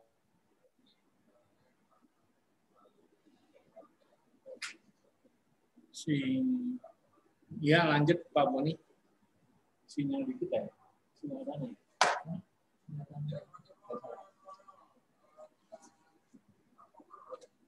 Ya, Mas. Ya, lanjut Pak Boni. Sinyal sepertinya ya. Coba lanjut. Ya, maaf. Ya. Uh, 93,02 persen dari 87 tadi pemuda sudah menggunakan HP. Kemudian persentase kepemilikan HP dan penggunaan HP tertinggi pada kelompok umur uh, 19 20 sampai 24 tahun. Jadi kita kayaknya tidak termasuk di itu ya. Kalau artinya Eh, kita kita yang tua-tua masih kalah banyak eh, dari kepemilikan HP dan penggunaannya. Artinya kita sebenarnya punya potensi potensi luar biasa. Pengguna pengguna teknologi digital ini adalah usia-usia produktif. Ini terlepas dari tadi ya produktif penggunaannya itu pada untuk sesuatu yang produktif atau sesuatu yang uh, tidak produktif ya. Yeah. Kemudian kelompok rumah tangga dengan pengeluaran 40% terbawah ini memiliki persentase kepemilikan dan penggunaan HP paling rendah ya 78, ini dan eh, 87,56 persen. Kelompok rumah tangga 20 persen tertinggi memiliki persentase kepemilikan dan penggunaan HP tertinggi. Eh, artinya eh, apa? Penggunaan penggunaan HP untuk hal hal produktif ini masih ternyata masih berada di uh, rumah tangga yang jumlahnya kecil, uh, tapi dia memiliki uh, kepemilikan HP-nya itu uh, tinggi. Artinya produktivitas itu masih di, uh, ada di kelompok yang uh, the have lah begitu ya. Persentase pemuda, nah ini bukan penyandang disabilitas itu masih lebih besar dibandingkan dengan uh, penyandang disabilitas. Nah, saya kira ini juga menjadi tantangan eh, karena apalagi bagi, bagi kaum disabilitas ya sebenarnya ini memberikan peluang bagi bagi mereka karena eh, apa dengan ruang gerak yang berbeda dengan mereka-mereka yang eh, saya lebih sehat begitu sebenarnya ini memberikan peluang besar bagi mereka. Nah, saya kira eh, negara ya, dalam hal ini untuk menjembatani adanya digital divide salah satunya itu juga harus memikirkan keperpihakan pada kelompok difabel khususnya dalam eh, apa memberikan ketercukupan aksesibilitas eh, kepemilikan atau penggunaan teknologi informasi ini. Saya kira itu Mas Lurah untuk pengantar diskusi pagi ini. Terima kasih. Terima kasih Mas Borni. Terima kasih tadi jadi ini sangat lengkap sekali paparan dari Mas Kurni untuk melengkapi tema di diskusi kita di Forum Pojok Desa menyangkut soal digitalisasi desa. Paparannya tadi luar biasa, sangat detail, artinya bahwa eh, ada satu juga pesan yang di eh, tujuan ke Kementerian Desa bahwa di luar dari mendorong pertumbuhan ekonomi, ada aspek lain yang harus diperhatikan dari sisi keagamaan. Nah, teman-teman peserta semua, kita masuk ke ruang tanya jawab. Mungkin kalau yang mau bertanya silakan dihidupkan videonya, jadi bisa langsung. Monggo kalau mau ada yang bertanya langsung saja tapi dihidupkan videonya biar kelihatan wajahnya. Mungkin dari Pak Kamal, silakan Pak Kamal. Terima kasih untuk waktunya Pak Gatot dan kesempatannya. Saya pikir ya. apa namanya paparan dari teman-teman semua sangat menarik, keren, mantap. Itu selalu mantap nih pojok desa Pak Gatot. Ya. Mungkin ya saya melihat juga itu dari sini uh, cuma menambahkan dari teman-teman semua gitu ya bahwa apa namanya bahwa uh, dari sisi pelaku sendiri ya, pelaku katakanlah di sisi ekonomi di sini, bahwa pelaku usaha digital ini perlu didorong juga mereka untuk meningkatkan kapasitasnya. Dalam saya saya lihat juga mungkin literasi digital di sini sangat penting buat mereka dan mungkin ya uh, yang saya lihat di sini bahwa misalkan anak-anak muda di, desa yang mereka mengenyam pendidikan di kota katakanlah dapat menjadi agen satu pendorongan untuk uh, mengangkat desanya. Mereka juga supaya menjadi pendorong buat apa uh, pelaku usaha di sana gitu ya. Dengan menghidupkan apa namanya uh, membantu pelaku usaha untuk proses digitalisasi ini gitu ya. Kemudian juga mungkin ya sekarang sih kalau saya lihat di sisi tools ya, di sisi tools marketplace saya juga sudah merambah ke sana mungkin ya. Kemudian mungkin nanti uh, ada mungkin kooperasi digital juga gitu ya. Uh, kemudian di sisi uh, fintech juga sekarang sudah mulai gitu. Namun demikian dari sisi uh, kesiapan di pelaku usaha di desa sendiri sekarang masih siap. Itu juga yang menjadi problema buat saya gitu ya. Uh, kalau saya lihat juga problema bagaimana mereka menampilkan diri mereka gitu katakanlah mereka misalkan memang di sisi pemerintah uh, memberikan apa namanya bantuan pendanaan buat UMKM yang terdampak. Namun demikian di sisi mereka juga mesti me, apa namanya meningkatkan kapasitasnya gitu ya dalam hal bagaimana mereka mempresentasikan uh, bisnisnya gitu ya. Uh, ada beberapa saya yang perhatikan juga gitu ya. Uh, tapi itu juga dengan mengcopy ada desa digital yang udah sukses gitu ya. Nah, itu dengan mudah ditularkan ke desa-desa lainnya gitu ya. Nah, dan uh, itu dibawa dengan agen katakanlah mereka kerjasama dengan uh, bank daerah misalkan. Kemudian juga mungkin kalau saya sedikit uh, di sisi yang tadi yang ada hal agama katakanlah ya gitu ya. Ada beberapa saya lihat kemarin sendiri juga dari pihak apa namanya mungkin juga masyarakat agama di sini ya. Uh, saya lihat misalkan pesantren atau pemuka agama mendorong umatnya supaya juga uh, beralih apa mendorong untuk berkegiatan ekonomi. Saya lihat kemarin apa namanya di Sukabumi baru diresmikan dengan kerjasama dengan suatu marketplace, Tani Hub gitu ya. Mereka apa namanya? Saya saya lihat ini hanya menunggu waktu gitu ya. Memang tapi gimana sekarang mengakselerate masalah digital ini gitu ya. Ya mungkin itu apa namanya uh, hal ini di apa di saya. Mudah-mudahan saya nanti bisa berbincang dengan Pak Gatot di di darat gitu supaya apa uh, ya itu konsep konsep kita. Kita juga misalkan di sisi fintech katakanlah mungkin ya Pak Gatotnya nih apa namanya di sisi fintech ya. Uh, sekarang katakanlah gimana proses uh, pembayaran secara digital didorong supaya itu akan lebih efisien nanti. Misalkan nanti pelaporan ininya akan real time katakanlah fintech misalkan berbasis nanti QR risk gitu ya. Pembayarannya didorong bahwa nanti itu juga apa namanya salah satu hal mendukung namanya protokol kesehatan. Karena di sana tidak ada uh, transaksi yang sifatnya fisik gitu ya Pak. Gitu. Mungkin itu mungkin itu tambahan dari saya. Uh, ya. mungkin itu yang penekannya di capacity building gitu juga Pak. Mungkin. Demikian terima kasih. Iya Pak Kamal terima kasih banyak. Ini menambahkan tapi nggak ada yang ditanya ini Mas Kamal tapi bisa ditanggapi nih. Mungkin Mbak Dina mau tanggapi atau Mas Farid terhadap uh, tadi tambahan dari Pak Kamal. Monggo Mbak Dina barangkali mau tanggapi.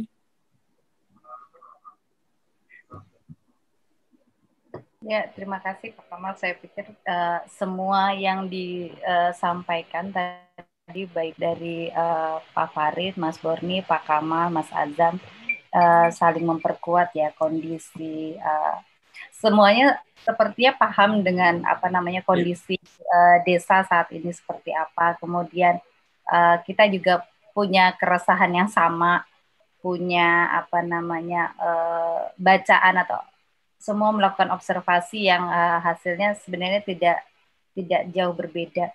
Perangkat uh, kebijakan juga uh, cukup banyak untuk untuk merespon kondisi pandemi ini walaupun uh, saat ini kita tahu pemerintah desa juga masih disibukkan uh, dengan banyak apa namanya catatan-catatan uh, administrasi kaitannya dengan uh, perencanaan dan penganggaran yang sedang mereka uh, kerjakan saat ini. Jadi satu sisi pemerintah desa sibuk dengan urusan uh, teknokrasi, kemudian warga juga kita tahu kondisinya lagi uh, berat dan apa namanya satu sisi tadi uh, disampaikan ada problem kapasitas, kemudian ada problem-problem apa namanya uh, akses, kemudian kualitas dan seterusnya.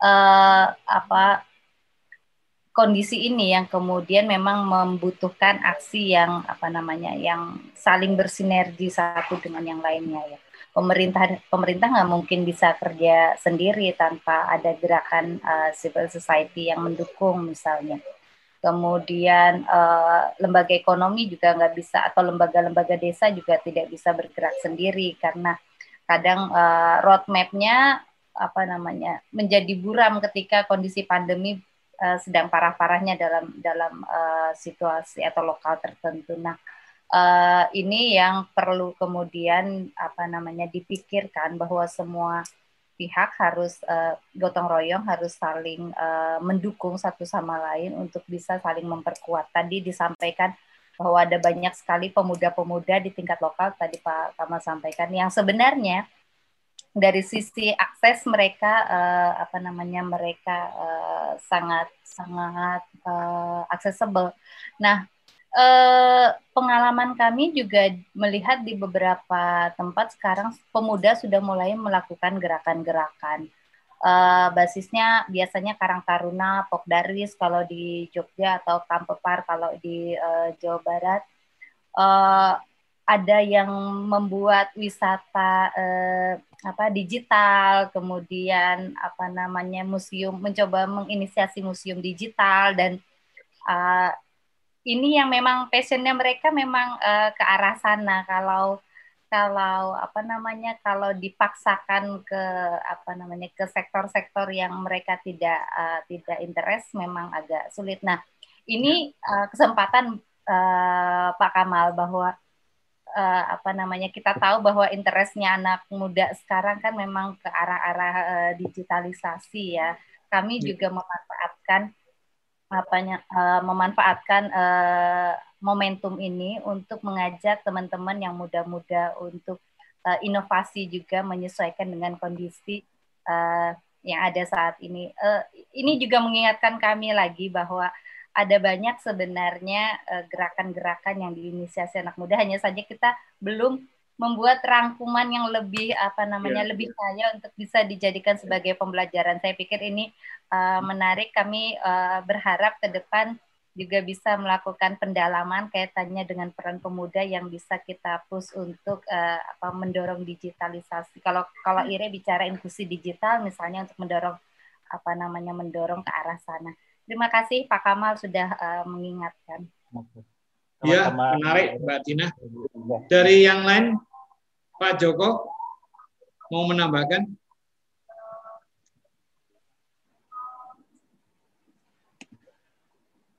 Atau teman-teman yang lain?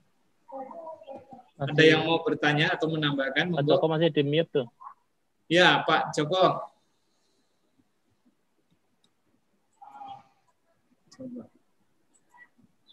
Halo, Mas Gatot. Selamat ya. siang, Mas Gatot. Ji. Selamat siang, Pak Farid, Mbak Dina, Mas Asam, dan lain-lain semuanya. Selamat Ji. siang. Ya. Ini menarik, ini digitalisasi. Kalau kita kembali ke konteksnya, sebenarnya kan kalau digitalisasi itu kan sebenarnya satu mentransform informasi yang bentuknya itu entah numerik, kemudian kemudian foto dan segala macamnya menjadi satu digital.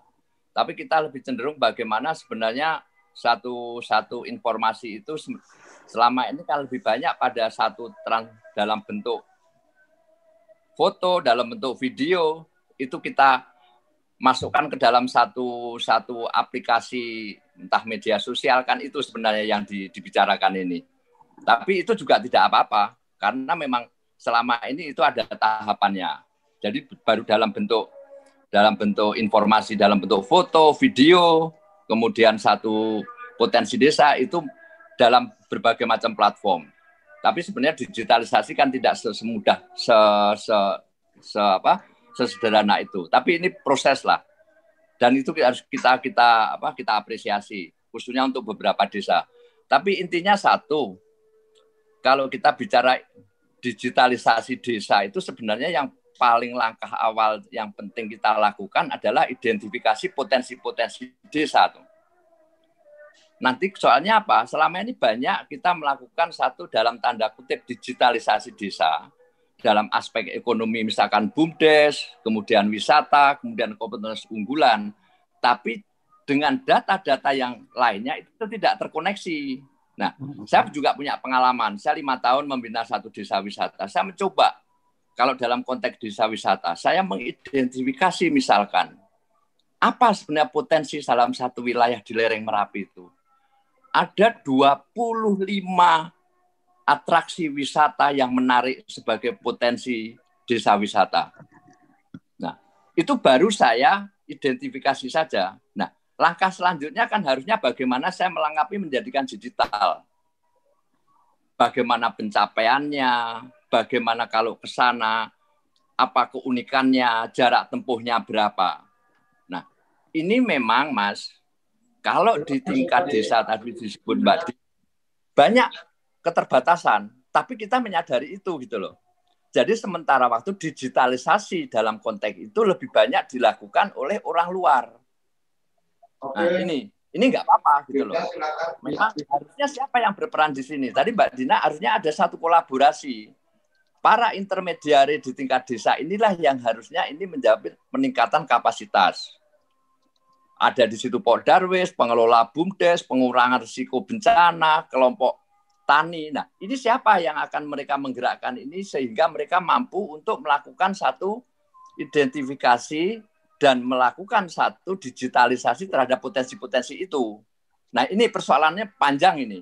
Karena dengan pemerintah desa yang sibuk dengan rancangan teknokratis, kelompok-kelompok intermediari inilah selama ini yang terlewatkan. Padahal mereka punya kapasitas.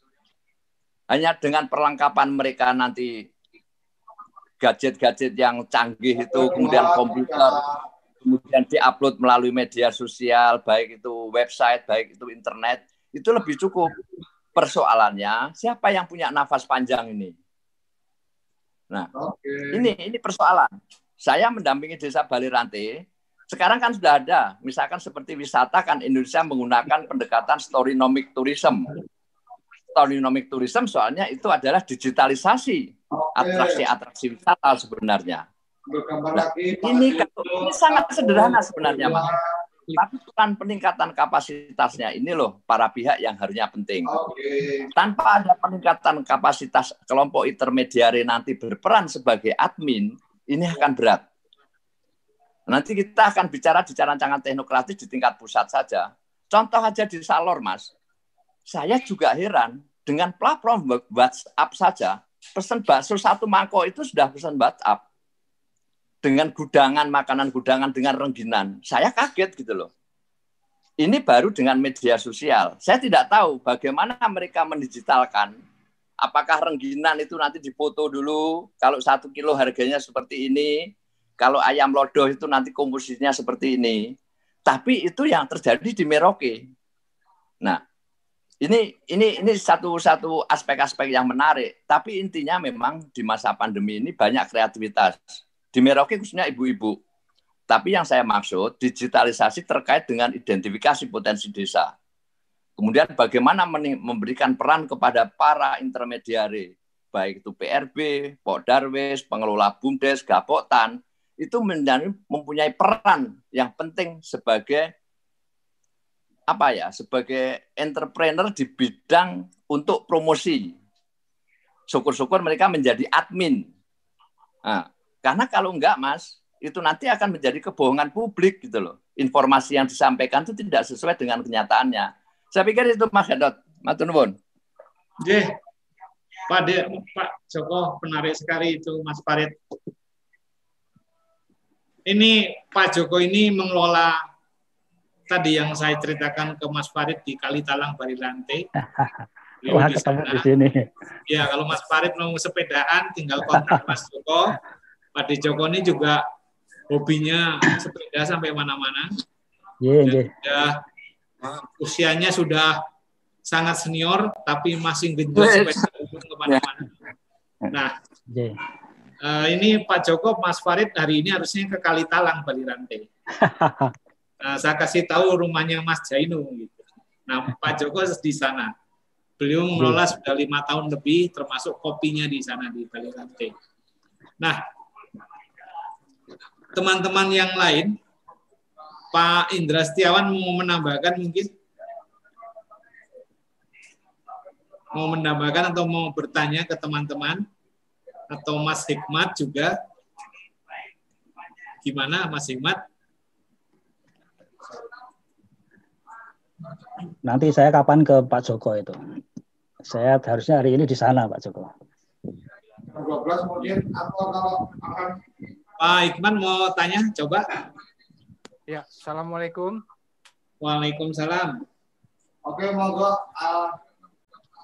Ya, saya cuma mau menambahkan ya, bahwa di sini perbaikan desa itu harus dimulai dari pendidikan mental Terus setelah itu mungkin perbaikan di nilai ekonominya.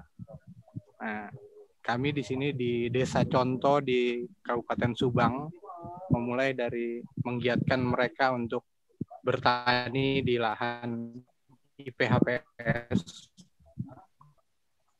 Terus mereka juga tempat di Gogo membuat pupuk organik dan memanfaatkan lahan secara optimal tanpa mengurangi nilai-nilai kearifan lokal.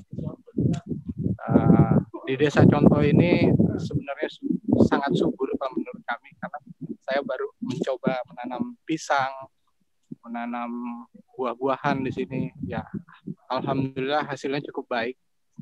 Terus juga di sini mungkin kurang sentuhan dari pemerintah karena untuk menyiram tanaman ini kami harus mengambil air kurang lebih 2 km ke bawah di sawah sana. Ini uh, Mas, mengambil Mas, air. Ya. Ini agak ya. ada suara yang gerdek-gerdek suara di di audio handphonenya mungkin agak Oke, okay, saya pakai saya pakai ini uh, bentar karena lagi bergerak terus jadi uh, bunyi gesekannya angin angin angin ya ya oke okay. saya pakai ini dulu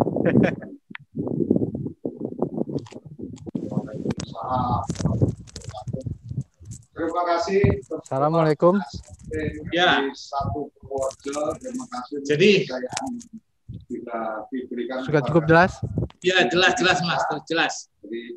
Tadi sampai tentang ke pengelolaan di lahan PAPS, terus kemudian butuh sentuhan dari pemerintah karena mungkin aspek komunikasi ya. Iya, aspek komunikasi dan mungkin uh, pendidikan ya. Jadi ya, mereka ini yang dahulunya itu boleh dibilang pembalak liar. Nah, ya, sekarang ya, sudah mulai kita ajarkan menjadi petani mandiri.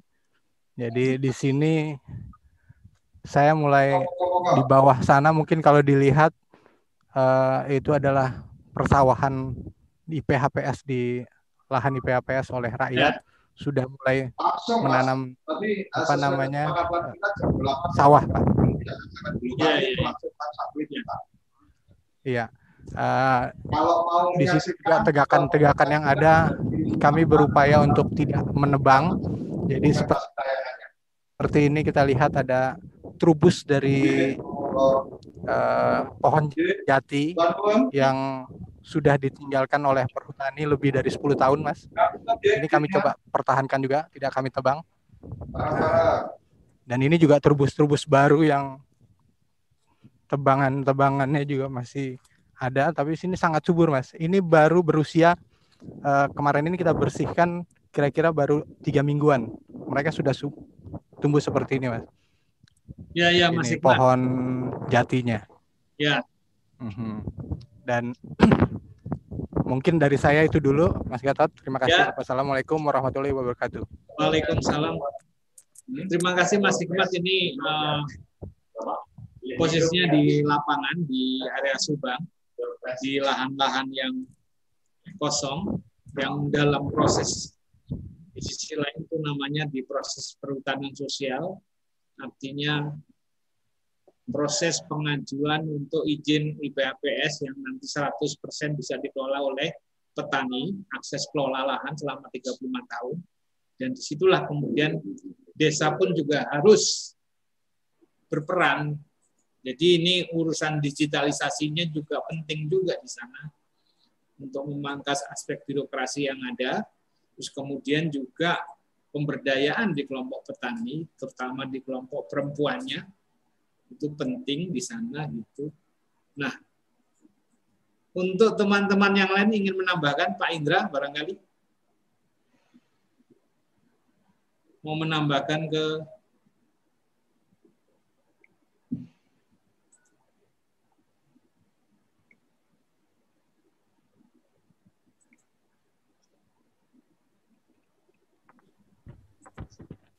mau menambahkan Pak Indra? Pak Indra atau masih bertanya ke teman-teman yang lain ya? Pak Indra masih mute itu. Oke, okay, nah, oke okay, oke. Okay. Terima kasih, terima kasih. Mohon maaf, tadi saya nggak bisa bicara karena saya lagi di mute terus. Iya, iya, iya. Ini baru ada yang buka nih. Aduh, aduh. Iya, iya, iya. Terima kasih, terima kasih. Mohon maaf nih, uh, Pak Lurah, Pak Gatot. Iya, iya. Uh, sekali lagi saya juga baru bertemu dengan anda-anda semua. Ini komunitas baru buat saya. Saya saya tadi di ini oleh uh, Bung Hikmat memang uh, di invite. Jadi ini masih baru dan saya lagi belajar lagi nih karena selama ini sentuhan saya bukan di sini. Sementara saya bicara masalah-masalah uh, di luar sekali berkaitan dengan dengan dengan dengan persawahan, dengan dengan perkebunan dan jadi ini saya baru belajar ya. Saya baru belajar ya uh, mengikuti uh, apa uh, kemarin karena saya saya dia diajak nyebur sama Bung Hikmat saya. Jadi uh, mudah-mudahan ya. next saya akan akan bisa akan bisa mulai saya ya. akan apa input. Terima kasih Pak Gatot. Iya ya terima kasih Pak Indra telah bergabung dengan kami di Forum Pojok Desa. Tapi uh, kembali kita ke tadi, Mas Farid tadi mau mungkin mau menanggapi pernyataan Mas Joko. Iya iya. Uh, saya tertarik nih Mas Joko, tertarik tempatnya, ya, tertarik gagasannya, ya, uh, tertarik juga pada gerakan jenengan ya. Jadi sebenarnya saya paling enggak, saya tuh kalau pas Selasa itu biasanya pit-pitan, ada selosonan kelompok. Saya hari ini baru ada di Kali Talang tadi, tapi udah udah tuh udah turun nih. saya nggak bisa ikut karena saya di setrap sama Pak Lurah. Tapi poinnya menarik ini bahwa apa yang disampaikan oleh apa Kang Joko ini ya setuju saya. Memang ya uh, dimulainya dan di di apa di mana-mana itu kalau kalau saya ya itu dari ini dari mengidentifikasi dulu ya. Jadi mengajak masyarakat itu untuk mengenal kembali potensinya ya. Itu penting itu karena bukan apa-apa tapi eh, terkadang yang mengenal potensi itu justru malah dari eh, area atau arena di luarnya desanya itu itu kan juga sayang itu jadi penting untuk uh, memang mengenal atau mengajak masyarakat untuk mengenal yang mereka sudah bisa mengenal desa dan potensinya itu biasanya sudah langsung ada ide gagasan dan dan ya. bangkit seperti tempat Pak Joko itu ya dan tempat-tempat lain yang saya lihat banyak sekali itu ya. Wong ada selokan kecil aja ditutup di, di apa di uh, ditaburi ikan itu jadi tempat yang menarik wisata dan dikunjungi banyak orang. Dan di situ ekonomi bergerak ekonomi bergerak. Jadi poin yang memang uh, akhirnya pada penilaian itu kan harusnya dua. Kalau saya sih begitu ya. Pertama memang ada pergerakan ekonomi ada perputaran baru ada peredaran uang baru kan di situ. Ada meskipun sekarang tadi disampaikan juga sama Pak Kamal, kita tuh sekarang sudah abadnya fintech. Jadi boleh diajarkan pada masyarakat apalagi di masa pandemi yang harus kita hindari kontak dengan fisik ya. Itu menggunakan mata uang mata uang digital. Jadi bayar tuh sekarang sudah pakai di RIS itu ya. Jadi makanya saya sudah apa melihat ada beberapa desa yang mulai mulai belajar ke sana ya. Saya sendiri sedang berinteraksi dengan beberapa desa dengan teman-teman di desa Karta itu untuk mengajak mereka atau me, me, bertahap lah ya itu belajar mengenal dari apa sebenarnya digital uh, apa namanya uh, finansial teknologi itu ya dan apa keuntungannya dan apa kerugiannya. Nah ini uh, memang kita kan akan membawa jarak yang bagus bagi desa sehingga pasar desa itu bisa lebih ramai. Terus saya lagi di apa di uh, di apa di satu desa di Kulon Progo yang saya dampingi dengan teman-teman mengenalkan bagaimana nanti di pasar itu pun juga akan belajar dengan apa namanya dengan uh, transaksi yang tidak harus dengan cash money. Jadi cashless nanti di situ ya. Ada cashless yang bisa kita kita ajarkan. Tapi memang sekarang baru ini baru didukung sama harus ada dukungan dengan apa infrastrukturnya gitu. Dan ini satu rekan dari mitranya Telkom yang mau turun ke bawah yang dia memasangkan infrastruktur sehingga nanti di pasar itu itu akses internet bagus. Baru kemudian ada edukasi di masyarakat e, merubah itu ya. Jadi ini semuanya dilihat dari apa yang dilakukan Mas Joko itu cocok. Jadi harus ada ada identifikasi dulu, kemudian ada networknya ya.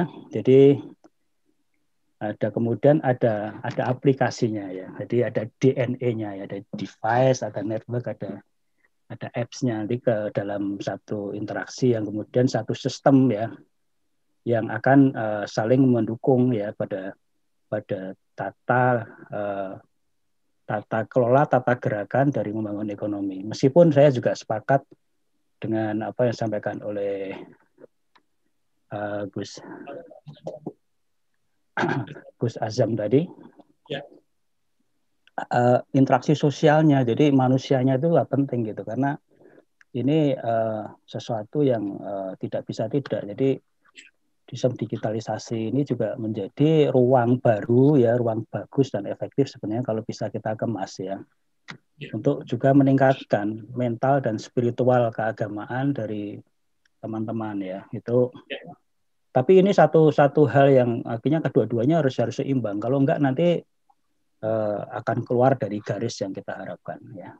Jadi ekonomi juga, tapi juga mental spiritual juga ya. Jadi uh, dua-duanya. Jadi kita dengan dengan dengan digitalisasi itu itu juga mengajarkan bahwa mereka sebenarnya dengan dengan teknologi digital jauh lebih bisa belajar dengan kejujuran. Contoh saja ya, parkir ya tuh.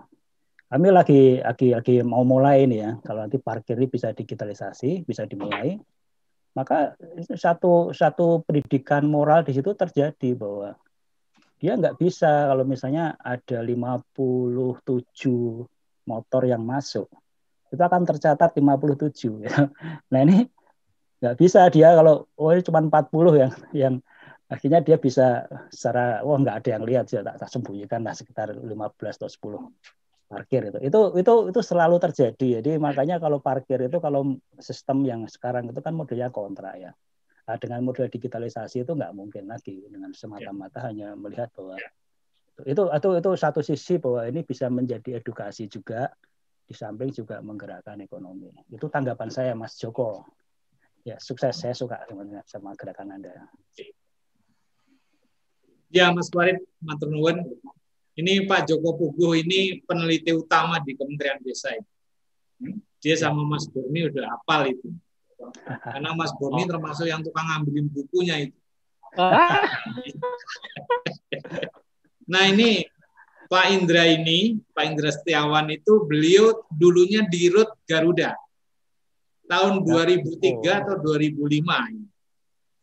Jadi Pak Indra itu sekarang banyak turun ke desa, membantu teman-teman petani mendorong pertumbuhan di desa, terutama di daerah Jawa Barat. Gitu. Pak Indra luar biasa semangatnya ya Pak ya, masih sehat, masih ke bawah. Iya. Mantap, mantap. Salam Pak Indra. Salam Pak Indra. Ya, bagus, bagus. Pak, Pak Indra, salam. Dan Pak Indra direktur yang baik. Yang Jadi direktur lagi. Kelihatannya. Tidak seperti direktur yang lain pada masuk kurungan nih. Luar biasa untuk Pak Indra. Terima kasih Bisa- Pak. bisa Nanti kita Brompton, ketemu di Pak. urusan pertanian di desa aja. Ya, ya, ya, ya. Ini, iya, nah, nah Pak Indra ini ya. bisa, iya, iya. Ya, Oke, terima kasih. biasa untuk Pak Indra. Saya bingung, saya bingung. Lihat saya, saya di terus ya. enggak, enggak ya.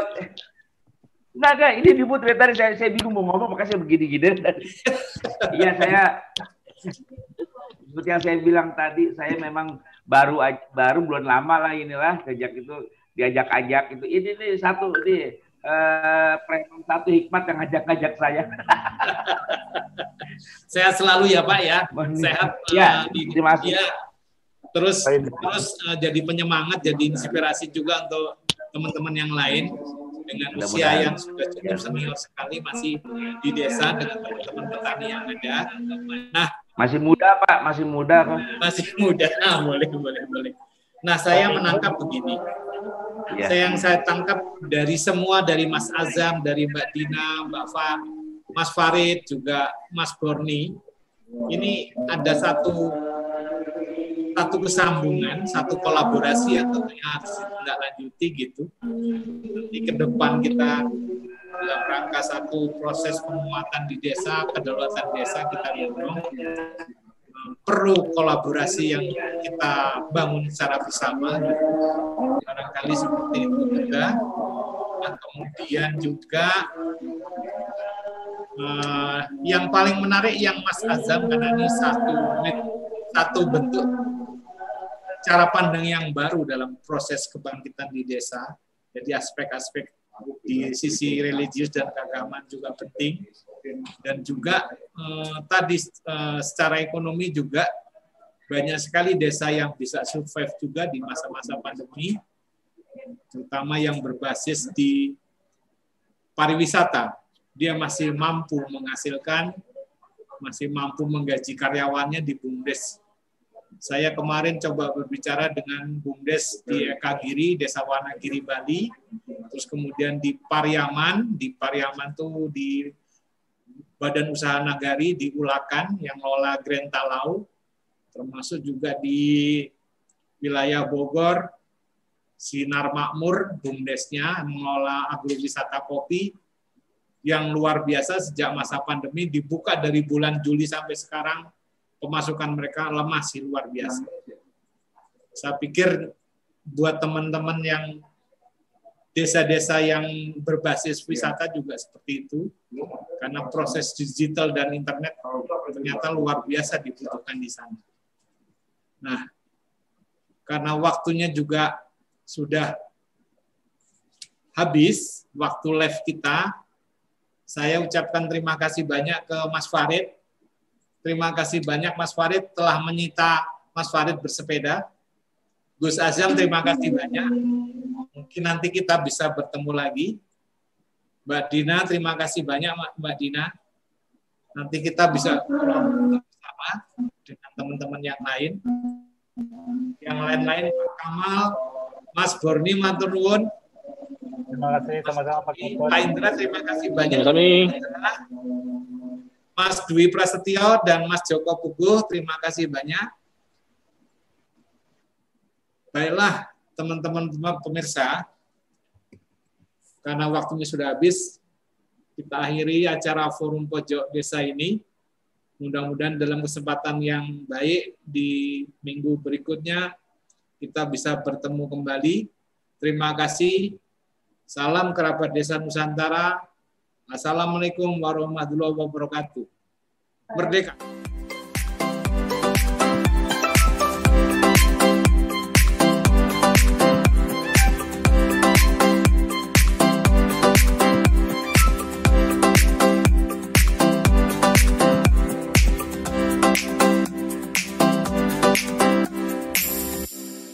Cara ini didukung oleh tokoig.id, toko Instagramnya orang Indonesia.